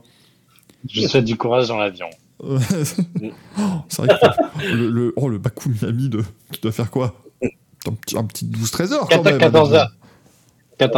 À 14h, c'est long, hein. Oh là là, ça doit être... Mais si t'as pas une ligne droite, il passe par en haut, donc c'est plus... Ouais, mais c'est très long, ouais. Ils passent par an, ils sont chiants aussi, c'est pas possible. Parce qu'ils font, t'es pas au courant, Macken, ils font un Grand Prix mercredi aussi. Ils font un Grand Prix au Qatar aussi. Bah oui, mais après, est-ce que vraiment c'était utile de remettre le Grand Prix d'Inde le jeudi aussi? Je suis pas sûr, parce que là, ça fait beaucoup de vols, et là, je pense que pour les pilotes, ça devient compliqué. Arrête, parce que je pense que si Dominique Hallyday nous entend, l'an prochain, ils font Bakou-Miami, donc dimanche, et le mercredi, ils courent à Imola, puisque c'est pile au milieu, donc il faut faire attention à ce qu'ils nous entendent. Et il est lâche en parachute, évidemment. Il est lâche en parachute pendant le vol, et comme ça, il avait été dans les voitures, machin, c'est un peu plus de... Ça, ils auront l'expertise AlphaTauri, puisqu'ils ont fait ça avec pour les vidéos, ils ont amené des trucs en hélico là, pour la présentation de la voiture en début d'année. Donc, oui, bon là, oui, oh oui, cette présentation de 2 minutes, ça va, oh là là, je l'avais déjà oublié, je ne sais pas pourquoi. 2 minutes, dans 4 secondes, on voit la voiture. Mais on parlait d'évolution, et bon, Manu pourra mieux en parler que moi, mais en tout cas, les évolutions ont fonctionné chez les Oranges. Sans soufflerie, sans simulateur, mais au moins ça marchait. Bon. Ce qui est déjà bien, ça rigole. Ils avaient un nouveau plancher, un nouvel aileron arrière, le beamwing a été changé, donc c'est les LED qui est à la base de l'aileron arrière et qui permet justement de récupérer et d'optimiser l'air qui vient des pontons, qui est surtout très important cette année. Et effectivement, il y avait, que je dise pas de bêtises, c'est ça, c'était les deux. Après, c'était vraiment des adaptations pour pour Bakou spécifiquement, avec une configuration aéro un peu plus légère. Et il y aura d'autres évolutions qui arriveront à Imola, je crois. Donc c'est vraiment... c'est rassurant de les voir en fait mieux, parce que c'est quand même 2 Grands Prix maintenant sur 4 où ils sont quand même une des forces derrière le top 4. Alors bon, on aimerait bien les voir de plus près que ça du top 4, mais au bout d'un moment, avec la catastrophe annoncée que c'était à Bahreïn et à Jeddah, on peut finalement se rassurer. Et au final, catastrophe annoncée oui et non, puisque à Jeddah déjà ils étaient en Q3, donc en tout cas Norris y était. Donc ça montre que McLaren jouera à la 5e place. Et effectivement, là, ils étaient meilleurs des autres. Alors, ce qui est moche dans la F1 actuelle, c'est que meilleur des autres, c'est une 9e place quand il n'y a pas d'abandon devant. Mais effectivement, c'est 2 points de plus. Piastri n'est pas passé loin de marquer le point de la 10e place, mais bon, Tsunoda le méritait amplement aussi. Et au final, on retrouve déjà des McLaren au même niveau, ce qui n'était pas arrivé depuis un moment, parce que 2022, jamais Ricciardo n'a été aussi proche de Norris que ça en vitesse pure et sur un Grand Prix complet. Et au final, il n'y a pas de quoi se contenter, c'est pas non plus... on ne va pas se contenter d'une 9e place pour une équipe, quoi qu'il arrive, mais c'est pour l'instant ce qu'ils peuvent faire de mieux, et au moins, à défaut de concevoir une bonne voiture en début de saison, McLaren semble avoir les moyens de la faire évoluer de manière efficace, et ça, c'était déjà le cas l'an dernier, donc c'est un peu rassurant. Mmh. Ils vont finir sur le podium à Imola. Les écarts restent quand même serrés, mais ils avaient eux-mêmes un discours un peu catastrophique en début de saison, où ils disaient on a raté nos objectifs, etc. Et puis en plus, un discours sur notre soufflerie du retard, et la vieille soufflerie qu'on utilise, elle n'est pas terrible, et d'ailleurs on n'a pas de simulateur, on a un vieux simulateur, donc ça ne rendait pas très optimiste. C'est pour ça peut-être qu'on est rassurés, c'est qu'ils nous ont volontairement vendu du cauchemar. Alors, je ne dis pas que c'est le rêve aujourd'hui, les écarts restent très serrés, et voilà, on peut aussi saluer les pilotes qui font la différence, hein. Norris, Piastri, ça semble aussi être un solide duo. De toute façon, tous les duos sur la grille, ils sont solides, je pense, sur un plan plus global, mais là, Norris nous a fait quand même un Grand Prix dont il a l'habitude, c'est-à-dire très très solide en milieu de grille, voilà. Alors là, avant ça faisait 7e, maintenant ça fait 9e, c'est un peu la différence. Non, c'est sûr que ça va être compliqué pour eux de faire mieux qu'à top 5 de temps en temps, avec des grosses phases de chance, mais bon, après c'est une F1 quand même qui est beaucoup plus serrée qu'avant. Globalement, c'est vrai que les écarts se réduisent, en rythme de course toujours moins, mais les écarts se réduisent un peu quand même au niveau des top 6. On voit que mine de rien, le Norris se qualifie 7e quand même, donc c'est qu'il y a possibilité d'entrer dans ce top 8, au moins sur un tour, ce qui est déjà pas mal, et puis après il va falloir bosser pour pour tout ce qui va être ouvrir la fenêtre d'exploitation de la voiture et puis celle d'économie des pneus, en tout cas de gestion des pneus. Et ça, malheureusement, ça passera par quelques évolutions. On voit que c'est déjà mieux, avec notamment ce nouveau plancher qui a l'air vraiment efficace. Et puis, je crois que c'est encore une grosse évo qui arrive à Imola. Donc, il faut espérer pour eux que ça va continuer à aller dans le bon sens. Imola, ça va être très intéressant à suivre, hein, avec toutes les évolutions qui vont arriver. C'est le premier Grand Prix en Europe. Non, monsieur, l'Azerbaïdjan était le Grand Prix d'Europe en 2016, donc nous avons vécu notre premier Grand Prix européen. Près des bases européennes, donc ça va être... voilà. Bah c'est bien, moi j'aime bien, c'est comme à l'époque. Imola est plus près de la base de Faenza que Bakou. J'espère. Ça me rappelle quand je commençais à regarder la F1 et qu'on revenait à Imola pour la saison européenne, c'était la même vibe, donc c'est bien qu'ils l'aient placé à cet endroit-là du calendrier. AlphaTauri qui fait un week-end de bien. Non, une AlphaTauri qui fait un week-end, on va dire. Alpha, oui, Tauri, non, mais bon, c'est... Pour moi, grand Tauri, d'ailleurs. Pour moi, Tsunoda, c'est pas loin d'être le meilleur pilote du week-end. En tout cas, si on voit surtout vendredi et dimanche, hein, parce que il a vraiment fait une très très grosse perf. Voilà, surtout évidemment si on compare à son coéquipier, mais voilà, il fait quand même 8e en Q3 avec une AlphaTauri qui est une AlphaTauri. Et en course, il arrive à se bagarrer comme un beau diable dans le peloton, sans trop user ses pneus, alors qu'on sait que c'est toujours le gros problème aussi quand on se bagarre dans le peloton. Et puis, on l'a dit ici, mais il répond aussi aux commentaires méchants et finalement pas mérités de Toast en début de saison, qui, de même que ses ingénieurs, n'avaient pas confiance en Tsunoda, puisqu'il disait en fait le leader, ça va être De Vries, et Tsunoda, il faut qu'il se réveille. Il s'est réveillé, et je pense qu'il a réveillé tout le monde. Et voilà, en tout cas, il a été piqué au vif. C'est un peu un autre Tsunoda qu'on voit cette année. Alors, je ne sais pas si Pérez met le bazar chez Red Bull cette année, il aura peut-être un coup à jouer. En tout cas, Tsunoda, sur les Grands Prix, il a fait 11e, 10e et 10e. Donc, il va faire 9 et 9. Ça prouve une grosse régularité. Il était ravi à la radio après la course. Donc, franchement, chapeau à lui aussi. Il nous a sorti... un week-end très solide. Pour moi, depuis le milieu de l'année dernière, il est devenu pilote de F1, je trouve, Tsunoda, maintenant. Ça y est, c'est... Ouais. Non, mais c'est pas... Non, mais c'est non, pas mais méchant, c'est... Mais 2021, il n'était pas pilote de F1. Moi, je suis désolé. C'était un gamer qui, de temps en temps, avait le droit de mettre son cul dans une F1 et qui se débrouillait. Mais il l'a dit lui-même, il ne travaillait pas, il n'était pas pilote de F1. Là, maintenant... Ouais, ça lui a fait du bien, un recadrage. Voilà. Pas pitot, il a ses mauvais côtés, mais il avait peut-être besoin de ça aussi. Je pense que ça l'a beaucoup aidé parce qu'à un moment donné, il s'est rendu compte que jouer à GTA jusqu'à 4h du mat, et bouffer des pizzas, c'est pas forcément le meilleure façon de faire une carrière. Ah oui, non, maintenant il est surveillé dès qu'il sort, etc. Il a un bracelet électronique. Oui, non, mais c'est ça. Non, mais c'est voilà, je trouve que là, il fait un début de saison solide. Il est quand même en train de plier un petit peu De Vries, qui n'est pas dedans du tout. Et ce week-end, alors bon, Laurentin disait ils ont utilisé 12 voitures en 3 jours, mais c'est bien, c'est vrai que bon, la note est assez. mais le samedi, je ne me rappelle plus de Tsunoda, il percute comment pour perdre sa roue le samedi déjà, je ne sais plus. Il perd le contrôle, c'est très étrange, parce qu'en fait, il se fait toucher par De Vries dans un virage. Et il y a un léger contact et apparemment c'est ça qui fait une crevaison parce qu'en fait c'est dans la partie haute après le château où dans un virage rapide en fait il rentre à l'intérieur et la voiture trace tout droit dans le mur. Alors bon c'est malheureux mais de toute façon ils partaient tellement loin sur ce quali-sprint, ils sont totalement ratés. Maintenant Alex tu dis il a réveillé tout le monde chez AlphaTauri, moi je trouve qu'il a quand même bien endormi De Vries depuis le début de saison mais c'est vrai que c'est oh, des petites punchlines. Oh. Non mais c'est vrai que c'est vraiment impressionnant. Je suis d'accord avec toi, Michael. Moi, je trouve que le Tsunoda a vraiment une révélation en cours d'année dernière. Il ne faut pas oublier qu'à la fin de saison, il était vraiment très souvent proche de Gasly, voire devant en qualif. Et c'est devenu un excellent pilote sur un tour. C'est devenu un excellent pilote en gestion des pneus aussi. Et en fait, je crois que j'avais peur qu'il soit totalement perdu une fois Gasly parti et qu'il soit incapable de prendre la place de leader. Et je crois que tout le monde, en fait, avait cette vision-là un peu de lui parce que même ses patrons disaient ça, et au final, en fait, c'est totalement l'inverse qui se passe. Il prend l'équipe sur ses épaules, et au final, il est vraiment tout le temps au niveau. Donc, c'est hyper impressionnant. Et en fait, il a dit l'autre jour, parce que c'est Damon Hill qui lui demandait après la qualif qu'est-ce qu'il a changé pour être devenu constant. Et il a dit, tout d'abord, j'ai beaucoup changé ma préparation physique. Donc, ça rejoint le côté gamer de tout qu'on parlait tout à l'heure. J'avais beaucoup de difficultés en course en 2021 sur la plupart des pistes à cause de mon coup. J'ai beaucoup augmenté ma préparation, j'ai développé ma forme physique et je me sens mieux. Et j'ai aussi changé de mentalité. En 2021, j'étais un débutant, je faisais chaque tour et chaque course, et je voyais comment ça se passait, et parfois ça fonctionnait, parfois non. Et ça me rendait toujours inconstant, donc j'ai essayé d'être plus stable sur mon rythme, et je me sens de plus en plus en confiance. Et c'est vrai qu'au final, c'est exactement...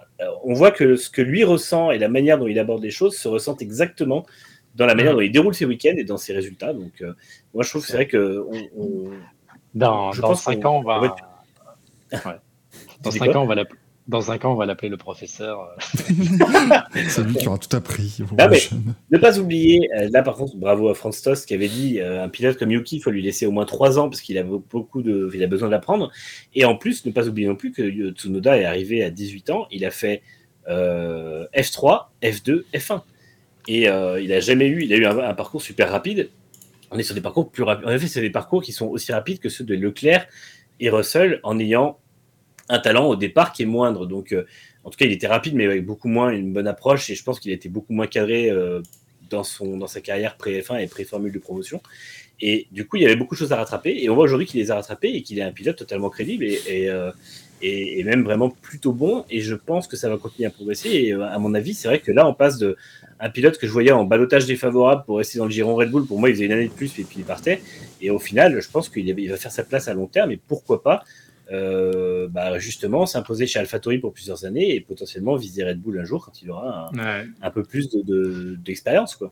Pour sa première saison en Formule 2 en 2020, il termine quand même 3e du championnat avec beaucoup de problèmes mécaniques. Ouais, et à seulement 15 points de Schumacher, il finit devant Schwarzman et devant Mazepin et Joe aussi. Donc ouais, il a quand même un certain talent. Toss l'a déjà dit, hein, c'est un talent brut, etc. Et si jamais il avait une préparation physique absolument inexistante, une mentalité de pilote amateur, ça prouve aussi qu'il a du potentiel.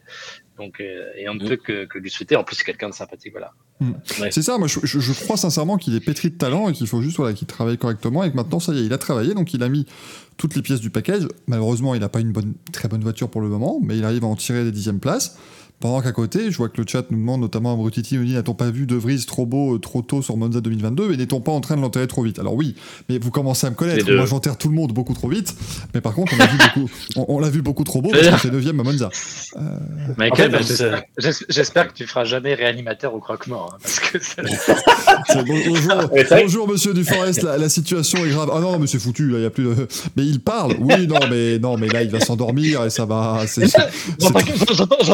J'entends quelqu'un qui tape dedans le cercueil. Ouais, c'est rien, c'est des bruits, c'est normal, ça arrive.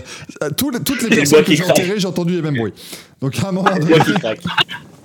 J'ai jamais eu de plainte. Voilà, et à la fin, est-ce que quelqu'un s'est dit finalement j'étais vivant ? Non, donc stop.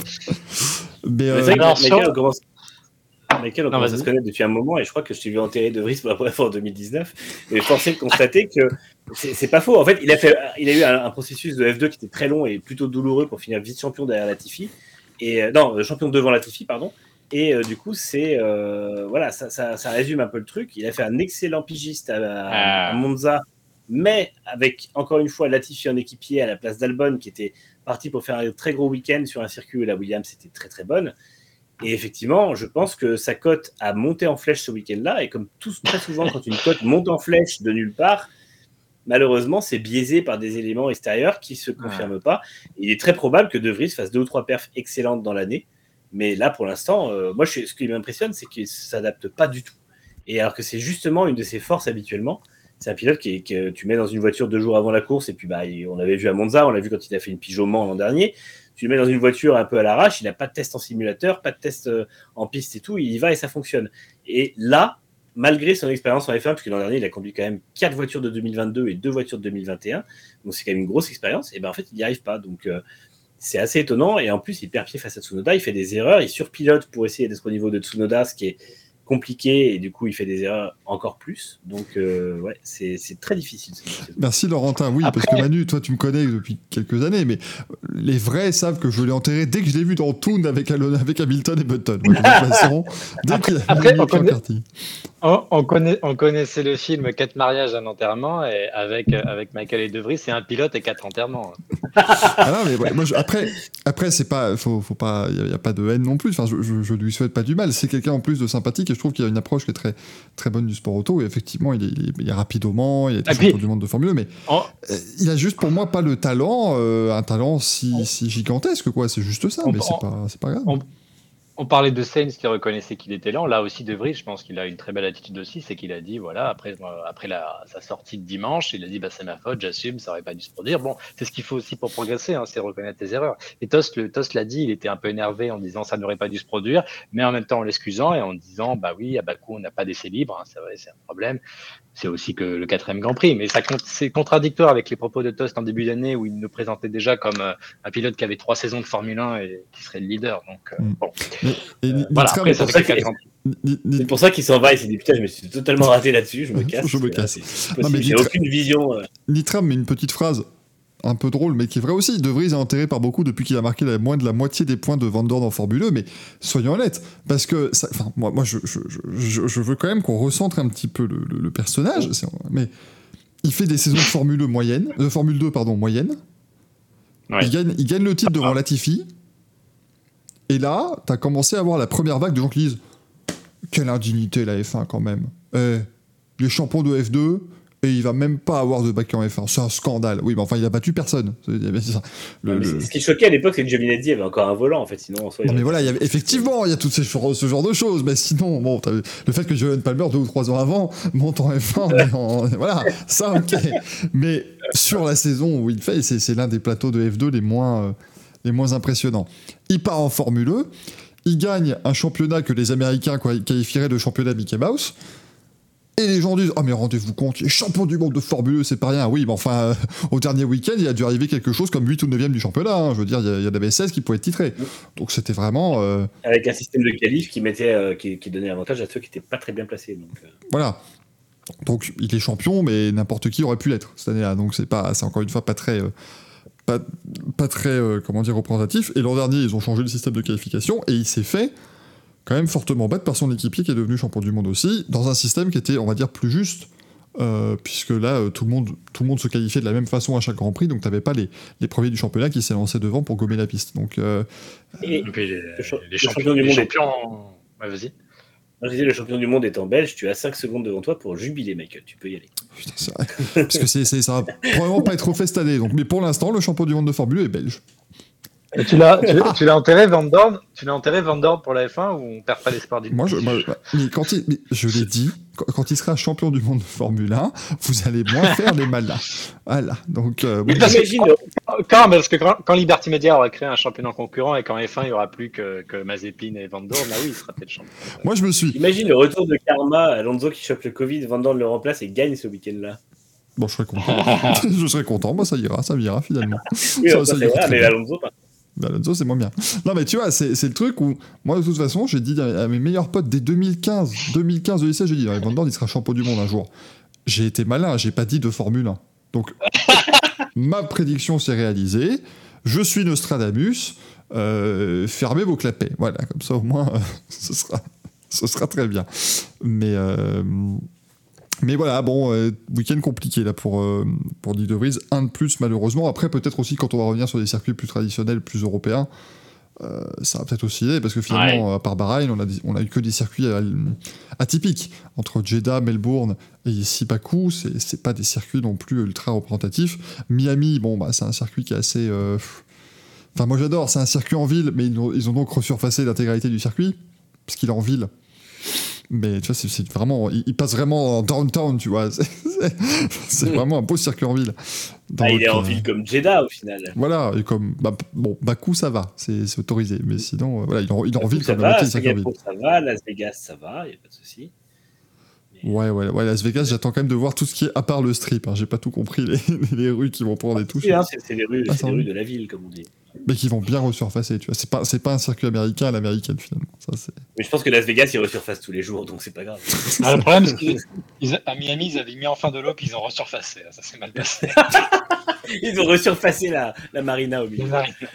Pas de chance. Mais là, en prochain, on y arrivera. À Miami, c'est vrai qu'ils ont resurfacé parce qu'ils ont mis des planches de bois toutes neuves maintenant dans la marina. C'est vraiment... Alors, non, mais d'ailleurs, attention, la blague, c'est qu'ils ont fait une marina. Cette année, il y a vraiment des bassins. mais les bateaux sont à côté. Donc la marina n'est toujours pas une marina. Ils ont fait ce qu'on appelle une piscine. L'an dernier, ils vendaient les billets bateau 2300 balles, ils les ont tous vendus. Cette année, ils les ont mis à 2300 balles, ils les vendent pas. Et là, actuellement, ils sont en promo à 900, ils les vendent pas non plus. Donc je pense qu'ils sont en train de se rendre compte gentiment, Liberty Media, qu'on ne peut pas vendre n'importe quoi à n'importe qui. Ça, j'avoue quand même que le gars qui avait son billet bateau, et on a dit « Bah alors, t'es sur un bateau !»« C'est sur les planches !» Voilà, te plains, on t'a promis un bateau, on t'a pas promis un bateau. Oui, mais je pensais que le bateau allait faire enfin, un bateau, quoi. Non. Ouais. Bon, on m'a dit marina, je me suis dit, bah, il y aura peut-être de l'eau, quoi. Enfin, une chose normale. J'aurais adoré quand même que quelqu'un fasse comme cette vidéo du mec qui court et qui saute dans sa piscine gelée, mais la glace pète pas. J'aurais adoré que quelqu'un fasse pareil dans la marina. Ça aurait été très drôle. Mais là, oui, c'est vrai que maintenant, ils ont mis de l'eau, mais c'est une flaque. Globalement, c'est bien, ça progresse. Ça progresse à un moment donné. Ça Otago dit je voulais aller au Grand Prix de Las Vegas, mais comme j'ai envie de voir ce qui se passe en piste, je vais rester chez moi. Sage décision. C'est pas bête du tout.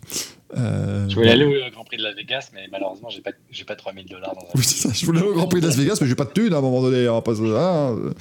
C'est terrible. Hein. Je pensais qu'il y avait Marina Fox à la place de la Marina. Ah non, Litra me dit, ouais, ils se rendent compte que jouer le faux second degré et se moquer de la Marina, ça rendait pas cool. Ouais, non, ça marche pas. Ouais, ça marche pas faux second degré. C'est assez compliqué. Derrière AlphaTauri, on va parler de. Mais est-ce qu'on parlait d'Alpine un jour dans cette émission? Je commence à ne pas être certain, moi. Après, mais.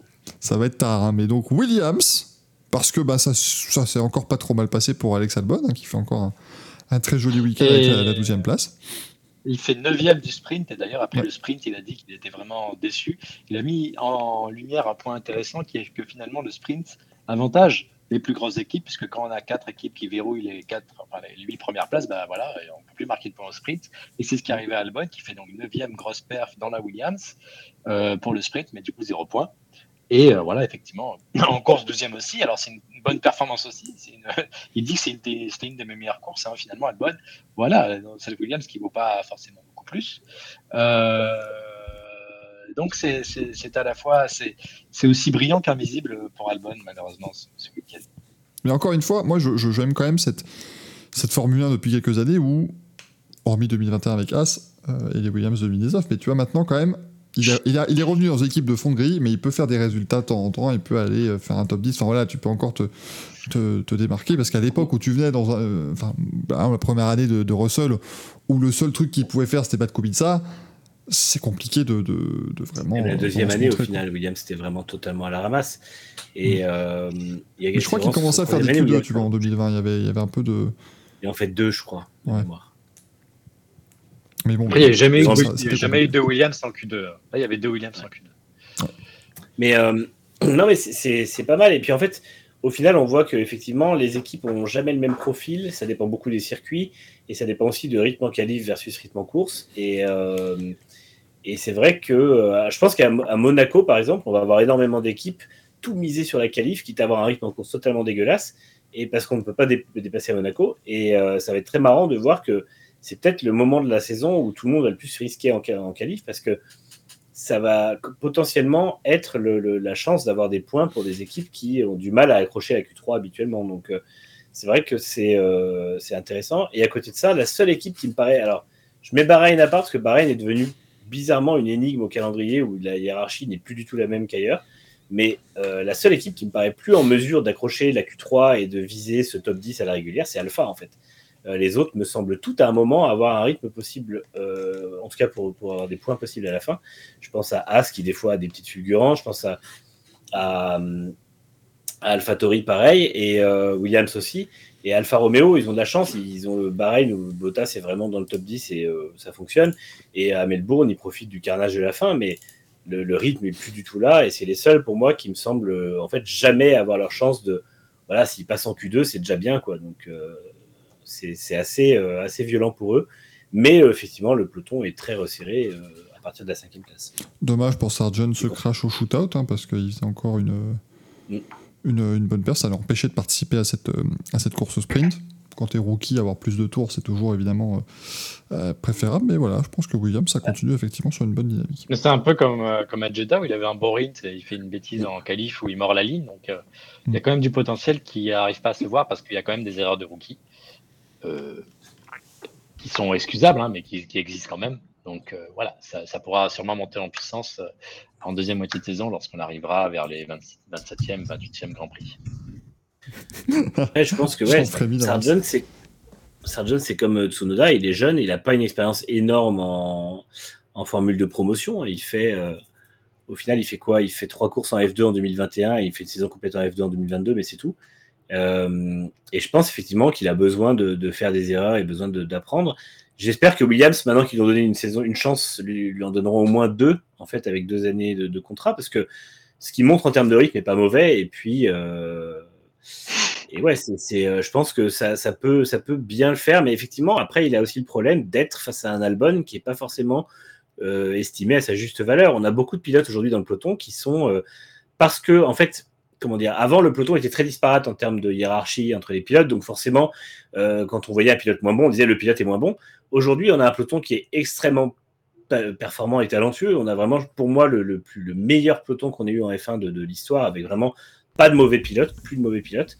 Et en fait, du coup, les gens disent tel pilote est moins bon parce qu'il est dans une mauvaise équipe, et du coup, on a le vieux réflexe de dire ce pilote fait des moins bonnes performances, il est 12e tous les week-ends, donc il est moins bon. Mais au final, non, ça reste des très bons pilotes. Albon a fait une saison 2020 catastrophique, mais en même temps, c'était un pilote qui était dans sa 2e saison de F1 et qui a été balancé face à Max Verstappen chez Red Bull, ce qui est le cadeau empoisonné parfait. Et à côté de ça, c'est un excellent pilote qui progresse énormément, qui a bien bénéficié de son année sur la touche chez Red Bull pour gagner en bagage technique. Et je pense que Sargent paraît être un débutant moyen parce que Albon est très bon à ses côtés. Mais pour moi, on en a déjà parlé d'ailleurs, je crois, après Melbourne, ce que fait Albon dans la Williams, c'est ce que faisait Russell dans la Williams, plus ou moins. Donc je pense que c'est dommage en fait que dans ces équipes-là, dès qu'il y a un pilote qui prend le dessus, on dit oui, bah, de toute façon, il y en a un qui est moyen et l'autre qui est pas bon. Alors qu'en fait, non, et c'est exactement le même constat chez AlphaTauri, où c'est pas De Vries qui est pas bon et Tsunoda qui est moyen, c'est De Vries qui a du mal à s'adapter et Tsunoda qui est très bon. Et je pense que les gens ont besoin aussi de se dire qu'il n'y a plus de mauvais pilotes en F1 et que maintenant, on a des pilotes qui sont juste moins bons ou plus lents à s'adapter, ou trop jeunes tout simplement, ou plus jeunes en tout cas. Donc Manu, tu dirais que Sainz, il est moins bon, trop jeune, ou il a du mal à s'adapter ? Moins bon. Parce que trop jeune et du mal à s'adapter, ça fait un moment quand même maintenant. Non, mais Sainz, il est moins bon que Leclerc. Après, encore une fois, c'est pas une insulte envers lui, hein. Être moins bon que Leclerc, ça arrive à peu près 7 milliards d'humains sur Terre, donc c'est pas grave, tu vois. Mais au bout d'un moment, il faut juste admettre que il y a des pilotes qui, par contre, sont pas dans l'équipe qui est adaptée à leur talent. Pour moi, par exemple, un Albon pourrait prétendre à mieux, quitte à derrière ce qu'on voit qu'effectivement, il a atteint son plafond de verre. Et il y a des pilotes qui ont un volant actuellement qui, et je pense notamment à Sainz, qui ne mérite pas ce volant. C'est un peu comme Bottas qui gratte une année 2021 chez Mercedes. C'était pas normal. Et 2021, Bottas n'a pas le niveau. Il l'avait déjà pas en 2020 pour rester chez Mercedes. Et ben là, c'est pareil avec Sainz. Et c'est pas une insulte de dire qu'il serait à sa place, par exemple, chez Alpine ou chez McLaren même. Parce que finalement, chez McLaren, en tant que 5e ou 6e équipe du peloton, un Carlos Sainz, ce serait pas déconnant, même si le duo de pilote actuel est bon. Donc, voilà, c'est juste une question d'équilibre et de refaire un peu les performances. Mais après, non, Sainz, même si j'en dis beaucoup de mal parce qu'il prend une belle rousse par Leclerc ce week-end, non, c'est un excellent pilote, évidemment. Oui, c'est ce que me disait Manurov, j'ai beaucoup de respect pour ce gros nul. Je t'avais dit de ne pas le répéter. Nitra me dit qu'il aura sûrement une chance de plus en 2024 pendant qu'O'Sullivan, on parle de Logan Sargent, pendant qu'O'Sullivan sera en F2. Donc moi... Là, je trouve que là, par contre, c'est violent parce que j'ai beaucoup de respect pour cette personne, mais juste parce que Ronnie O'Sullivan n'a pas fait un super championnat du monde de snooker, tout de suite le mettre en F2, est-ce que c'est vraiment une bonne chose ? Je suis pas sûr. Moi, je pense qu'il faut surtout... Alors là, par contre, je ne vais pas faire de blagues sur le snooker, mais je pense qu'il faut arrêter de banquer sur les pilotes de la F3 parce que Dennis Hauger, il y a 2 ans, tout le monde disait qu'il allait remplacer Pérez chez Red Bull dès la deuxième saison. Et là aujourd'hui on a un Hauger qui vendange une course dans l'avant-dernier tour et qui est finalement pas un excellent pilote de F2. Donc avant de voir les pilotes en F1 quand ils sont en F3, laissons-les déjà passer en F2 Et voyons en F2 ensuite s'ils arrivent à s'imposer sur un peloton qui est très serré et dans un championnat où c'est très compliqué de dominer. On ne voit pas de pilote qui domine la F2 depuis plusieurs années. Donc, comment ? Depuis Leclerc, je disais, pardon. Mais... Bah ouais, non, c'est ça. Si, Russell après, mais sinon, c'est tout. Encore, Russell fait un début de saison un peu moins bon. C'est mais ça, Russell n'a pas dominé. Ah, Piastri ou Hamilton, il n'a pas non c'était très bon, mais il n'a pas dominé, mais comme il était rookie, tu peux dire que voilà, mais voilà, sinon oui. Mais ouais, personne n'a dominé la F2 autant que Van Dorn. Hein. Ça, ma bonne dame. Si seulement la F2 était championne du monde. ça aurait été mérité. Non, mais je suis, je pense vraiment que les gens qui bandent déjà sur O'Sullivan chez Williams, laissez-le agir parce que.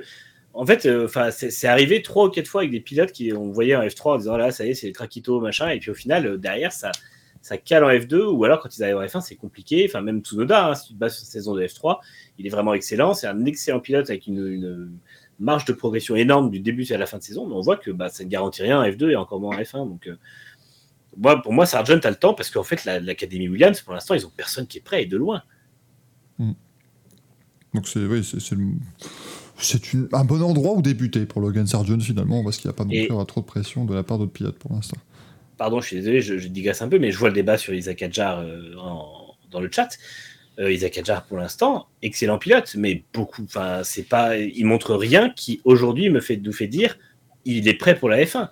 Il le sera sûrement un jour, il a sûrement le talent et le potentiel, mais aujourd'hui, je vois personne en F2, à la limite pour cher, parce qu'on sait qu'il est bon et on sait qu'il a quand même une grosse maturité et une solidité au volant, mais il n'y a pas énormément de pilotes de F2 aujourd'hui qui me font dire lui mérite un volant plus que tel pilote en F1, et même Sargent versus Isaac Hadjar ou je sais pas quoi, ou allez à la limite Hadjar peut-être plus que De Vries, mais au final avant de mettre Hadjar je mettrais quand même Iwasa par exemple en F1, ou Liam Lawson qui est pas en F2 mais qui a fait de la F2 avant, donc faut y aller un peu, faut pas vouloir faire griller les étapes aux pilotes, souvent c'est le meilleur moyen de leur brûler les ailes, quoi. Là, c'est le moment de l'émission où ils inventent des noms. Moi, je suis...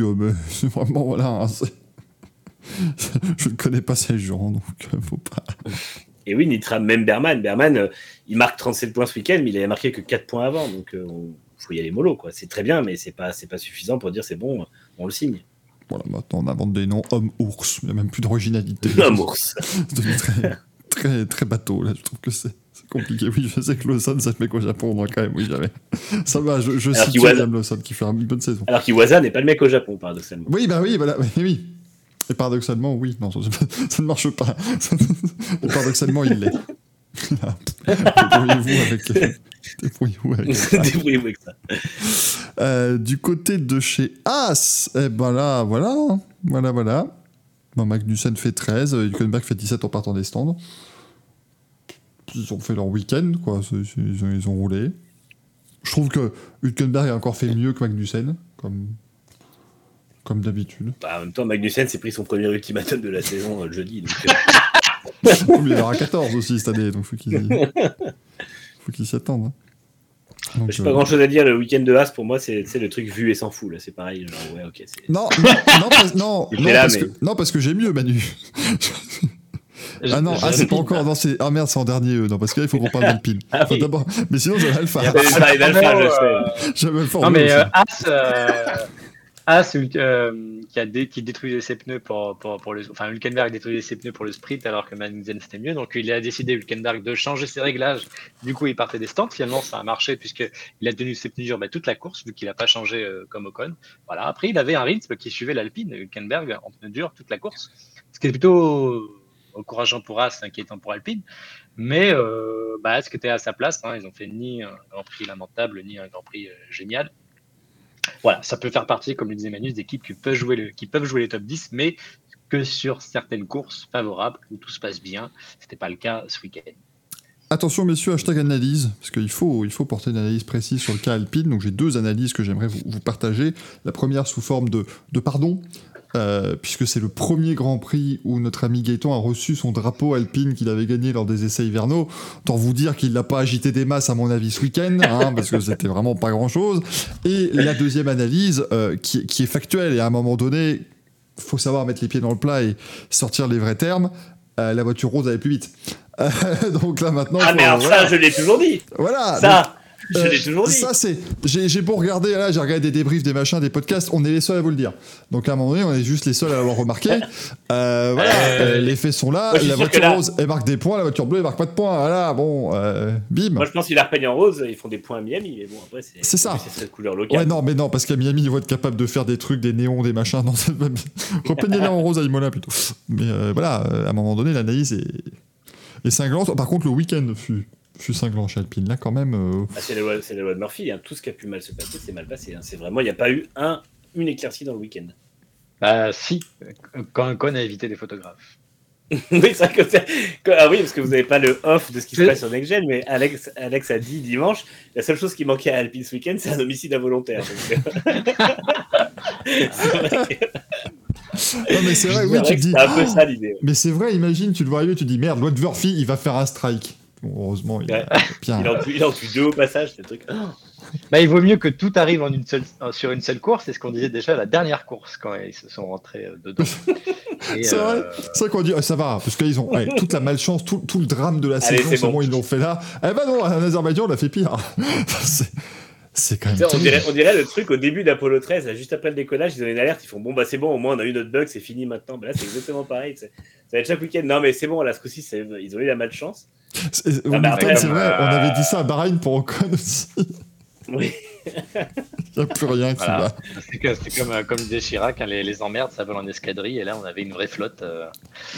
C'est un patron de France, là. Ouais, c'est ça. Bah, donc, il y a eu l'incendie sur Pierre Gasly. Ensuite, la voiture, alors on le tout, donc à cause d'un problème électrique, je crois. Et donc la voiture prend feu, il éteigne, il regarde Ocon au stand par précaution, ce qui est dommage de rater la seule séance de Philippe du week-end. Donc par miracle, il répare la voiture donc bravo au mécanicien d'Alpine, qui répare la voiture de Gasly d'un record pour la présenter en Q1. Et là, bon, c'est la catastrophe puisque crash en Q1. Donc, j'imagine la tête des mécaniciens qui ont vu. Et Ocon, fait sa qualif, mais du coup, il part des stands à la fois pour le sprint et pour la course, puisqu'il y a eu. On a changé les règles. On a touché la voiture sous régime de part fermée, donc au final, tout le monde part en fond de grille. Et puis, bon, pour Ocon, on attendait un miracle, puisque Ocon a fait toute la course. En pneu dur, il est parti en pneu dur, il s'est pas arrêté lorsque la voiture de sécurité est venue. Comme Hülkenberg, la voiture de sécurité n'est jamais venue alors qu'il était 9e. Donc voilà, évidemment, une voiture de sécurité en fin d'épreuve, ça aurait été le coup, et c'était le coup qu'il fallait tenter chez Alpine, le job. Ça n'a pas marché. Et puis Gasly était un peu englué dans le peloton. Voilà, donc moi j'étais quand même déçu du rythme d'Ocon qui n'arrivait pas à distancer Hülkenberg sur les durs. Voilà. Donc bon, voilà, ça sera mon analyse aussi. Ouais, j'ai traité ce matin un long débrief d'Alan Perman, le directeur sportif, sur le week-end, où il dit non mais c'était quand même une bonne chose d'amener les évolutions ce week-end, on a pu voir que ça fonctionne et qu'il n'y a pas de souci lié à la voiture. Le problème c'est que non, c'était pas le bon week-end, parce que les évolutions en fait ont fait que Ocon il est passé par les stands, enfin il est parti des stands parce qu'ils ont changé les réglages, et ils ont changé les réglages parce qu'en fait, avec l'évolution, les charges sur la voiture, etc., ils ont eu peur que la planche de bois qui est en dessous du plancher soit trop usée et que la voiture soit disqualifiée. Donc ils ont été obligés de rehausser en fait les suspensions d'Ocon, ce qui veut dire que en plus le comportement de la voiture n'était pas bon, et je pense que là, on a à ce moment-là l'origine du fait qu'il n'était pas beaucoup plus vite que Hülkenberg. Au final, je pense qu'il n'avait pas forcément la maîtrise de sa voiture parce que, un, il fait moins de 10 tours en essai libre, et deux, derrière, c'est que des tours rapides, ça ne va pas, machin. Et puis au final, le dimanche, la voiture n'est plus la même que les deux autres jours. Donc c'est vraiment très compliqué. Et voilà, et je pense qu'effectivement, ils n'auraient pas dû amener ces évolutions-là parce qu'au final, ils n'avaient pas la maîtrise de leur voiture sur un circuit, encore une fois, qui est très atypique, qui présente des défis très, très particuliers.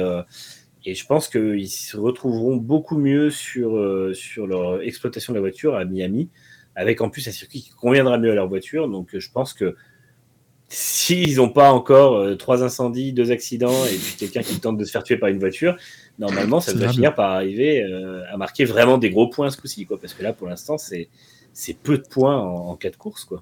On peut quand même enfin en parler maintenant de cette fin de Grand Prix. Soyons brefs parce que c'est un raté monumental de la FIA. Mais là, ça aurait pu être un désastre quand même, hein, avec les photographes. Ouais.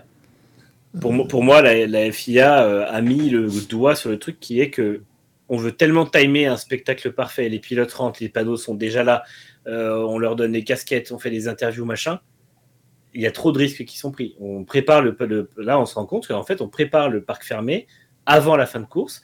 Et c'est-à-dire, on prépare le parc fermé dans les gens ont le droit d'être dans le parc fermé au moment où le leader commence son dernier tour, sachant qu'en fin de course, on a des écarts de 1 minute. Donc, en fait, ça veut dire que tu as un pilote qui peut potentiellement, et c'est exactement ce qui s'est passé dimanche, arriver dans les stands 1 minute après que tout le monde a commencé à se mettre en place pour accueillir les voitures après l'arrivée.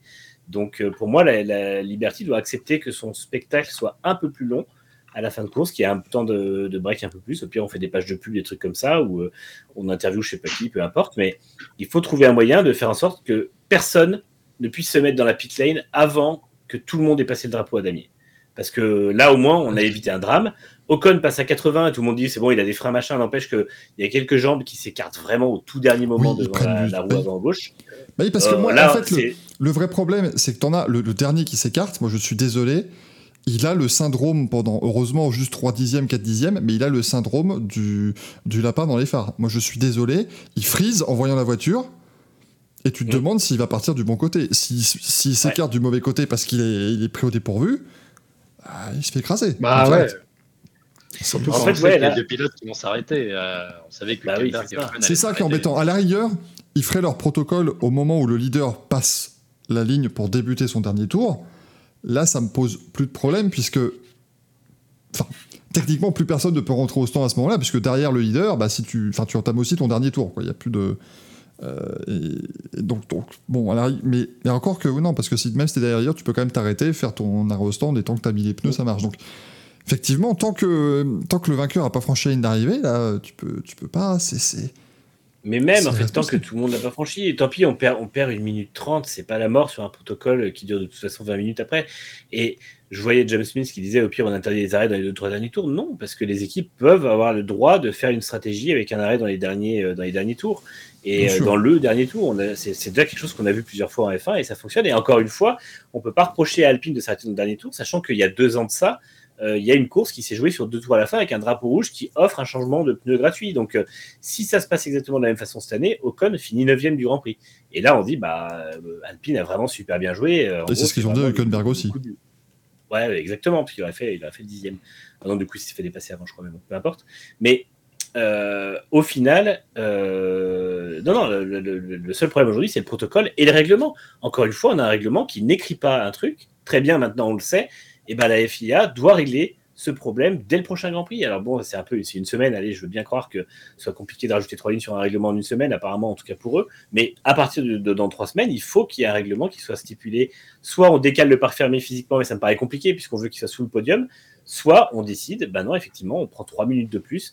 3 minutes, ça tue personne sur une diffusion, hein. Je pense que ni F1 TV, ni les diffuseurs qui payent 30 millions à l'année vont chialer parce qu'ils ont 3 minutes de diffusion en plus, et on assure la sécurité de tout le monde et personne ne rentre dans la pit lane tant que la dernière voiture n'a pas franchi le drapeau à damier.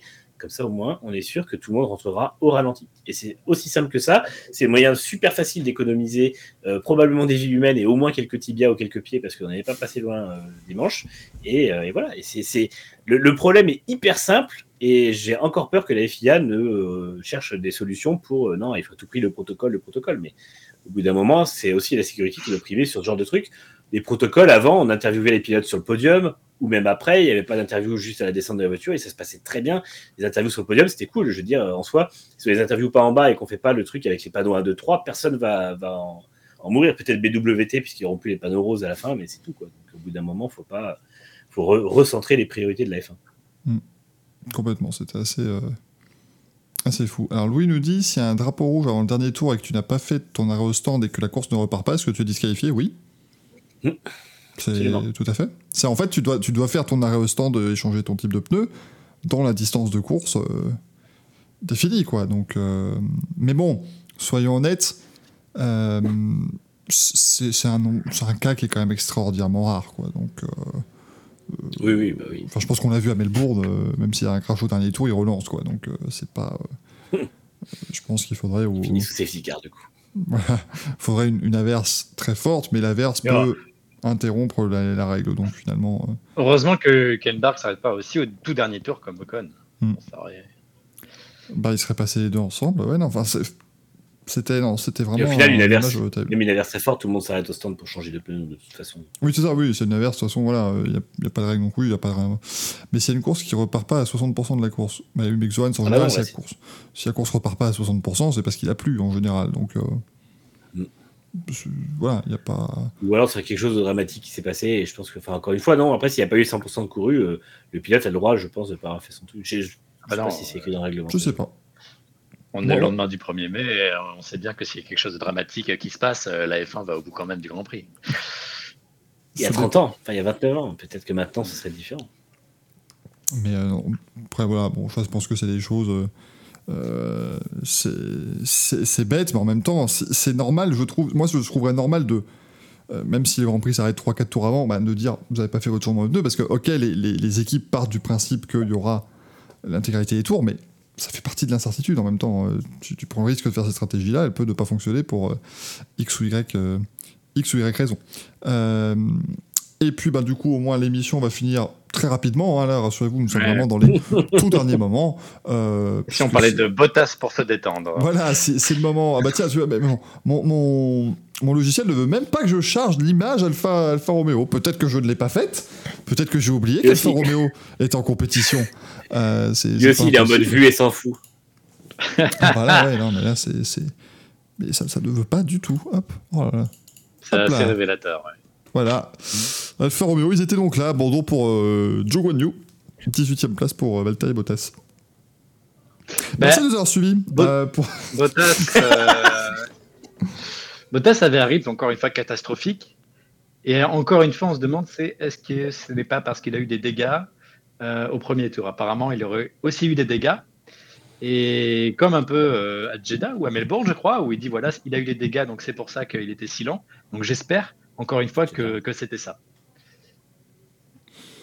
J'espère, parce que sinon, c'est un désastre. C'était vraiment désastreux. Moi, je pense que c'est un désastre. Je pense que... J'ai beaucoup Yann Monchot, parce que c'est quelqu'un de très sympa, mais je pense qu'il n'est pas forcément à la hauteur d'être directeur technique en F1. En tout cas, je pense qu'il aurait mérité d'être à la tête d'un département et avoir quelqu'un qui chapeaute un peu plus ce projet. Et la voiture n'est pas réussie, parce que, en fait, ils ont été bien à Bahreïn, et encore une fois, tant mieux pour eux, mais ce n'était pas non plus la folie. Parce que c'était plutôt des autres équipes qui avaient des problèmes d'exploitation de leur voiture nouvelle, et en fait, eux, ils n'en avaient pas, mais ça, c'était déjà le cas l'an dernier, ils avaient finalement une voiture qui était assez vite dans le rythme, mais qui n'était pas forcément très performante, donc en fait, ils font un très bon début de saison l'an dernier, uniquement grâce à ça, et Bottas en profite pour capitaliser à mort au niveau des points, mais derrière, je crois que sur la deuxième partie de saison, il marque 4 ou 5 points, et sur les 12 dernières courses, et là, c'est pareil, la voiture n'est pas très bien née. Ils arrivent mieux à l'exploiter à Bahreïn. Ils font 8e, tant mieux, ou 7e. Mais à part ça, c'est catastrophique. La voiture n'est jamais en mesure d'être en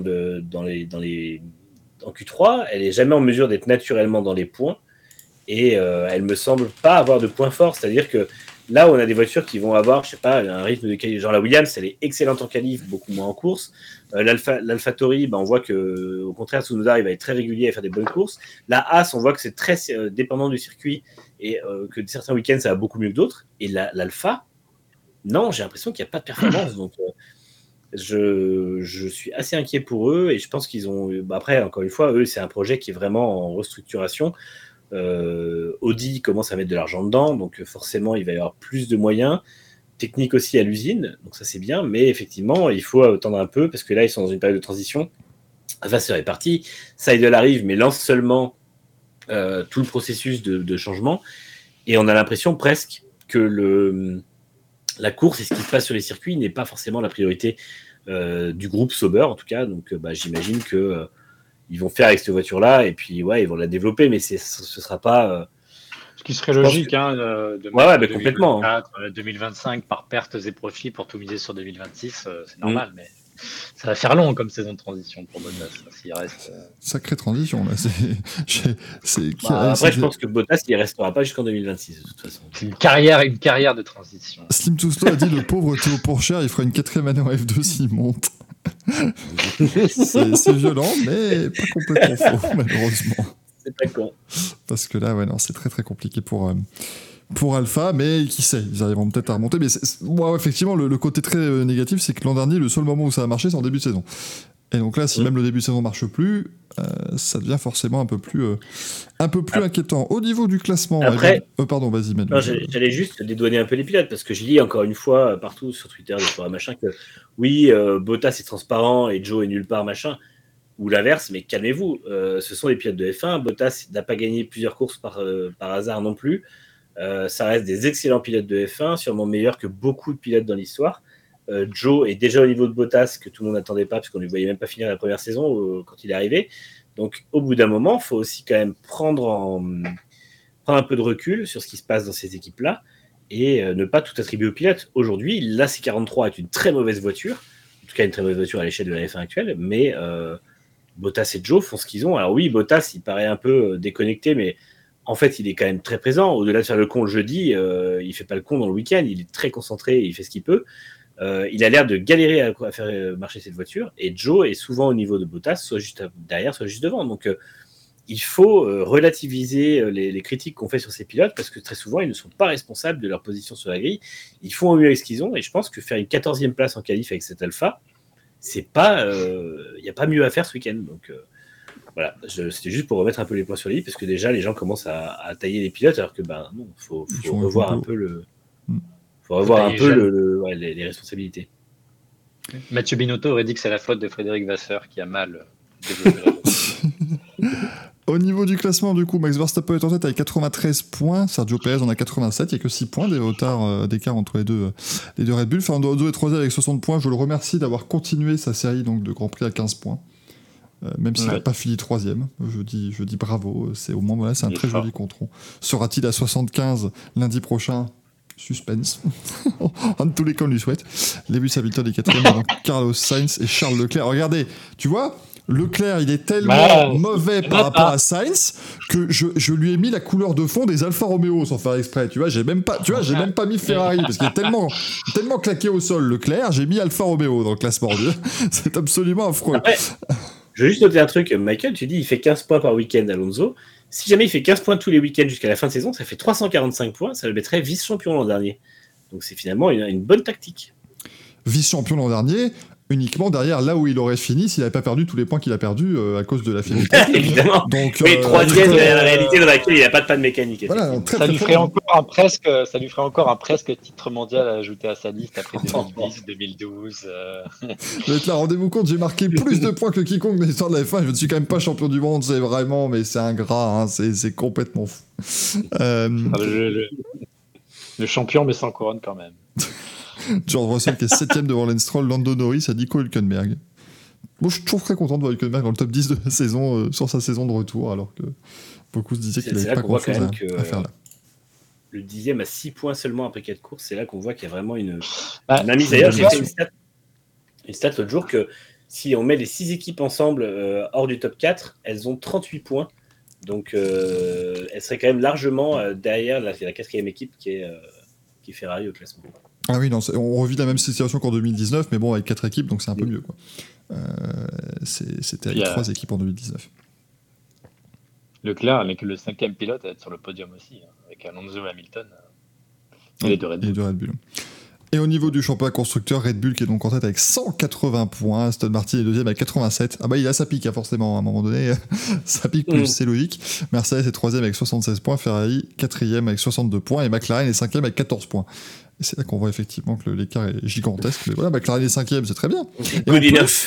Et en plus, McLaren a 6 points d'avance sur Alpine, ce qui est quasiment 2 fois plus de points, du coup. Donc vraiment, ils ont le double de Haas qui est 2 places derrière. Voilà, alors, franchement, ça part très bien. C'est déjà un boulevard. Ça part très très bien. Alpha Romeo 8e avec 6 points, AlphaTauri en a 2. Donc, allez, à la rigueur, on met les 2 Alphas ensemble, ça fait Alpine, quoi. Mais sinon, il n'y a pas beaucoup plus.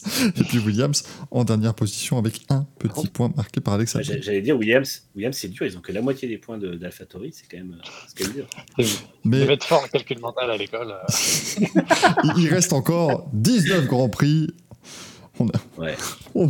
Et 5 sprints. On est le 2 mai, il reste encore 19 Grands Prix, par pitié. T'inquiète pas, Dans 5 semaines, il n'en restera plus que 15. Donc. Ah, ça va aller vite au moins, ça va passer, c'est bien. Oh mon Dieu, ça va être quelque chose. Ben oui, puisqu'on se retrouve dès, attention, notez bien, dès lundi prochain à 20h30 pour revenir sur le Grand Prix de Miami. Ah là là là. J'espère qu'ils vont remettre les casques de footballeurs américains. C'était la meilleure chose du Grand Prix de l'an dernier, finalement. Avec la Marina sans eau. Mais j'espère qu'ils vont pas remettre James Corden. Ah, c'est vrai qu'il y a ça aussi. Mais allez, premier Grand Prix américain, est-ce que ne serait pas le bon moment, je dis ça juste comme ça en tant que mélomane, est-ce que ce ne serait pas le bon moment pour que Taylor Swift vienne rendre une petite visite sur un Grand Prix de Formule 1? Après, je dis ça simplement parce que j'aime la musique. Bien entendu, pas pour d'autres. Et d'ailleurs, petite information, Red Bull présente sa livrée spéciale, la première des trois de l'année, dès demain. Ah bah. Donc ça sera retrouvé évidemment sur Next Gen Auto, mais voilà, ils présentent une livrée, parce qu'on sait que les trois Grands Prix américains, ils auront une décoration spéciale faite par les fans. Voilà. Donc si c'est mal fait, bah, plaignez-vous des fans de F1 globalement. Vous probablement faites la même chose que toutes les semaines, puisque c'est notre sport préféré, se plaindre des fans de Formule 1. Donc c'est toujours très sympa. Donc on se retrouve lundi prochain sur Next Gen et sur Twitch, bien évidemment, pour revenir sur ce Grand Prix de Miami. Donc alors, franchement, on est tellement gentils, tu vois, le cœur sur la main, on va même vous donner les horaires. Parce que je sais pas, j'ai eu une fulgurance quand je suis. Et finalement, si on leur donnait les horaires du Grand Prix qui suit, ce sera donc ce week-end, ça jusque-là vous l'aviez. Et c'est libre 1 à 20h vendredi. Et c'est libre 2 à 23h30 vendredi. Bon, bon courage, hein. En tous les cas, on vous le souhaite. Gentil, hein. Il est quand le sprint? Il n'y en a pas, Manu. Il n'y a pas de sprint ce week-end, c'est formidable. Oh, ça va me manquer. Samedi, essai libre 3 à 18h30. 3 séances d'essai dans un week-end. Quelle hérésie. Alors, l'apéro. Qualification à 22h. Tous les cas, on vous le souhaite. Et le Grand Prix dimanche à 21h30, parce qu'on ne fait rien comme tout le monde. À Miami, on fait un Grand Prix à 21h30. Et je suis prêt à mettre ma main à couper, c'est parce que c'est le seul moment où ils pouvaient diffuser la course sur ABC aux États-Unis, sur la chaîne, sur une des chaînes établies. D'ailleurs, tiens, c'est sur quelle chaîne la NASCAR ce week-end ? C'est tout, parce que c'est le moment de voir si l'élan entamé en 2022 va se poursuivre sur le Grand Prix de Miami, qui n'a pas fini très très loin des audiences de la NASCAR sur sur la course le même jour. Donc c'est sur FS1 tout à fait à partir de 21h, la F1 qui va être en frontale face à la NASCAR, mais la NASCAR qui va être sur une chaîne équivalente aux chaînes façon même pas TNT, hein, encore plus loin, donc et la NASCAR joue gros parce que c'est leur week-end, ce qu'ils appellent le throwback, qui est le week-end où ils font un hommage à toutes les vieilles livrées. C'est normalement un week-end assez populaire, donc. C'est Kansas ce week-end, ah oui non pardon excuse-moi non, du coup ça va. Ouais. Je croyais que c'est Darlington, bien sûr. Kansas. Non, c'est le Kansas. Darlington, c'est la semaine d'après. C'est la semaine d'après, le 14 mai. Non, Rallye 50, il n'y a pas d'IndyCar ce week-end. Attends, je viens de faire une course d'IndyCar. On va tranquillement encore attendre une bonne semaine et demie pour en refaire une autre. Mais là, c'est vrai que tu mets course au Kansas, qui n'est pas un circuit qui est tout à fait passionnant et qui draine les foules, sur une chaîne qui est FS1 alors que la F1 sera sur ABC. L'an dernier, l'écart n'était pas si grand entre les audiences des deux courses. On peut peut-être encore plus se rapprocher. Non, Clarisse, je crois que c'était la même heure l'an dernier le Grand Prix. Je crois que c'était aussi 21h30. Il me semble que c'était le même horaire. Et oui, Milton, c'est bien Romain Grosjean qui commentera le Grand Prix. C'était prévu. Horaire, ouais. C'était prévu puisque il est à domicile, Romain Grosjean, maintenant, puisqu'il habite à Miami, donc il viendra rejoindre Julien Fepron dans la cabine de commentaires pour Canal+. Et du côté de la RTBF et de F1 TV, Gaëtan Viduron vous dira dès vendredi qu'il aura croisé dans le paddock en disant « Eh, salut, ce serait sympa que tu viennes commenter, on passerait un bon moment. » Et puis voilà. Quoi. J'imagine toujours en train de faire un peu comme dans ces vieux jeux de gestion où tu pouvais choper des gens dans le parc et les amener à un endroit. C'est pareil, quelqu'un il la met dans la cabine le dimanche. Ah, ça fait. Moi je continue de vous dire que ils font peur des jeux de gestion, Manu. Hein. Choper des parcs, choper des gens dans un parc et les emmener à un endroit. C'est illégal. On ne fait pas notre action évidemment. C'est illégal. Non mais alors on nous dit Jérôme D'Ambrosio dans la cabine. Ah non, bah Inda il pourra pas parce qu'il est dans l'oreille de Toto Wolff. C'est le futur Toto Wolff. C'est l'homme qui murmure à Toto Wolff, si tu veux. Donc, c'est pas possible. Mais il était, à l'époque, Jérôme D'Ambrosio, j'ai fait beaucoup de Grands Prix dans la cabine avec les environs. Mais moi, je continue de penser que, déjà, c'est une perf de le faire maintenant. Mais quand il le faisait en 2020, où il allait voir, salut, insérer le nom de la personne avec son masque, salut, ce serait vachement sympa que tu viennes un peu me passer une petite tête dans mon container pendant le Grand Prix. Là, c'était très fort, par contre, parce que tu dis à quelqu'un, viens commenter un Grand Prix dans une boîte avec pas de fenêtre. Là, c'était très fort, bien évidemment. Slim qui me demande si je préférais un troisième titre d'Alonso ou commenter une course avec les temps. Commenter, hein, ça sans aucun problème. Moi, je... Pour ça, un jour, on arrivera à m'accréditer sur un Grand Prix pour je ne sais quelle idée quelqu'un aura un jour de m'accréditer sur un Grand Prix. J'irai voir Gaëtan, je suis avec Gaëtan, si jamais je suis disponible pour commenter le Grand Prix. Commenter le troisième titre d'Alonso avec Gaëtan. Avec Gaëtan dans la cabine, alors là, extraordinaire. J'ai une petite update à faire parce que j'ai dit demain Red Bull présente sa livrée. En fait, il la présente demain soir à 1h30.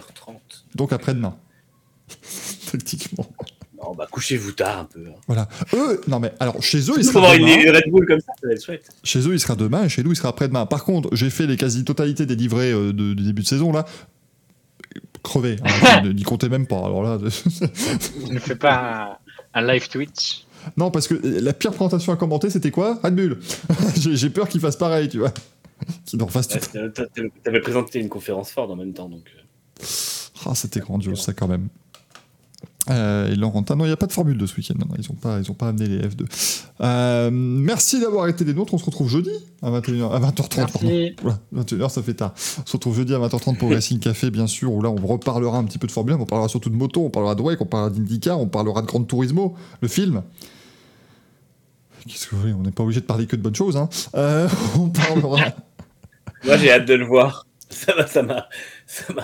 Bah, en tant qu'amateur de Driven et de Michel Vaillant, oui, moi aussi, j'ai hâte de le voir. Mais à part ça, voilà. Moi, j'ai hâte de voir. En tant qu'amateur de cinéma. J'ai hâte de voir le Hungaroring déguisé en circuit des 24 heures du Mans. Ça, c'est mon moment de l'année. Mais sinon, j'ai pas. Voilà. Slim qui dit qu'on espère que le Racing Café aura une livrée. Bah, d'ailleurs, je vous ferai un reveal demain à 3h du matin de la livrée du Racing Café de jeudi. Voilà, toujours plus.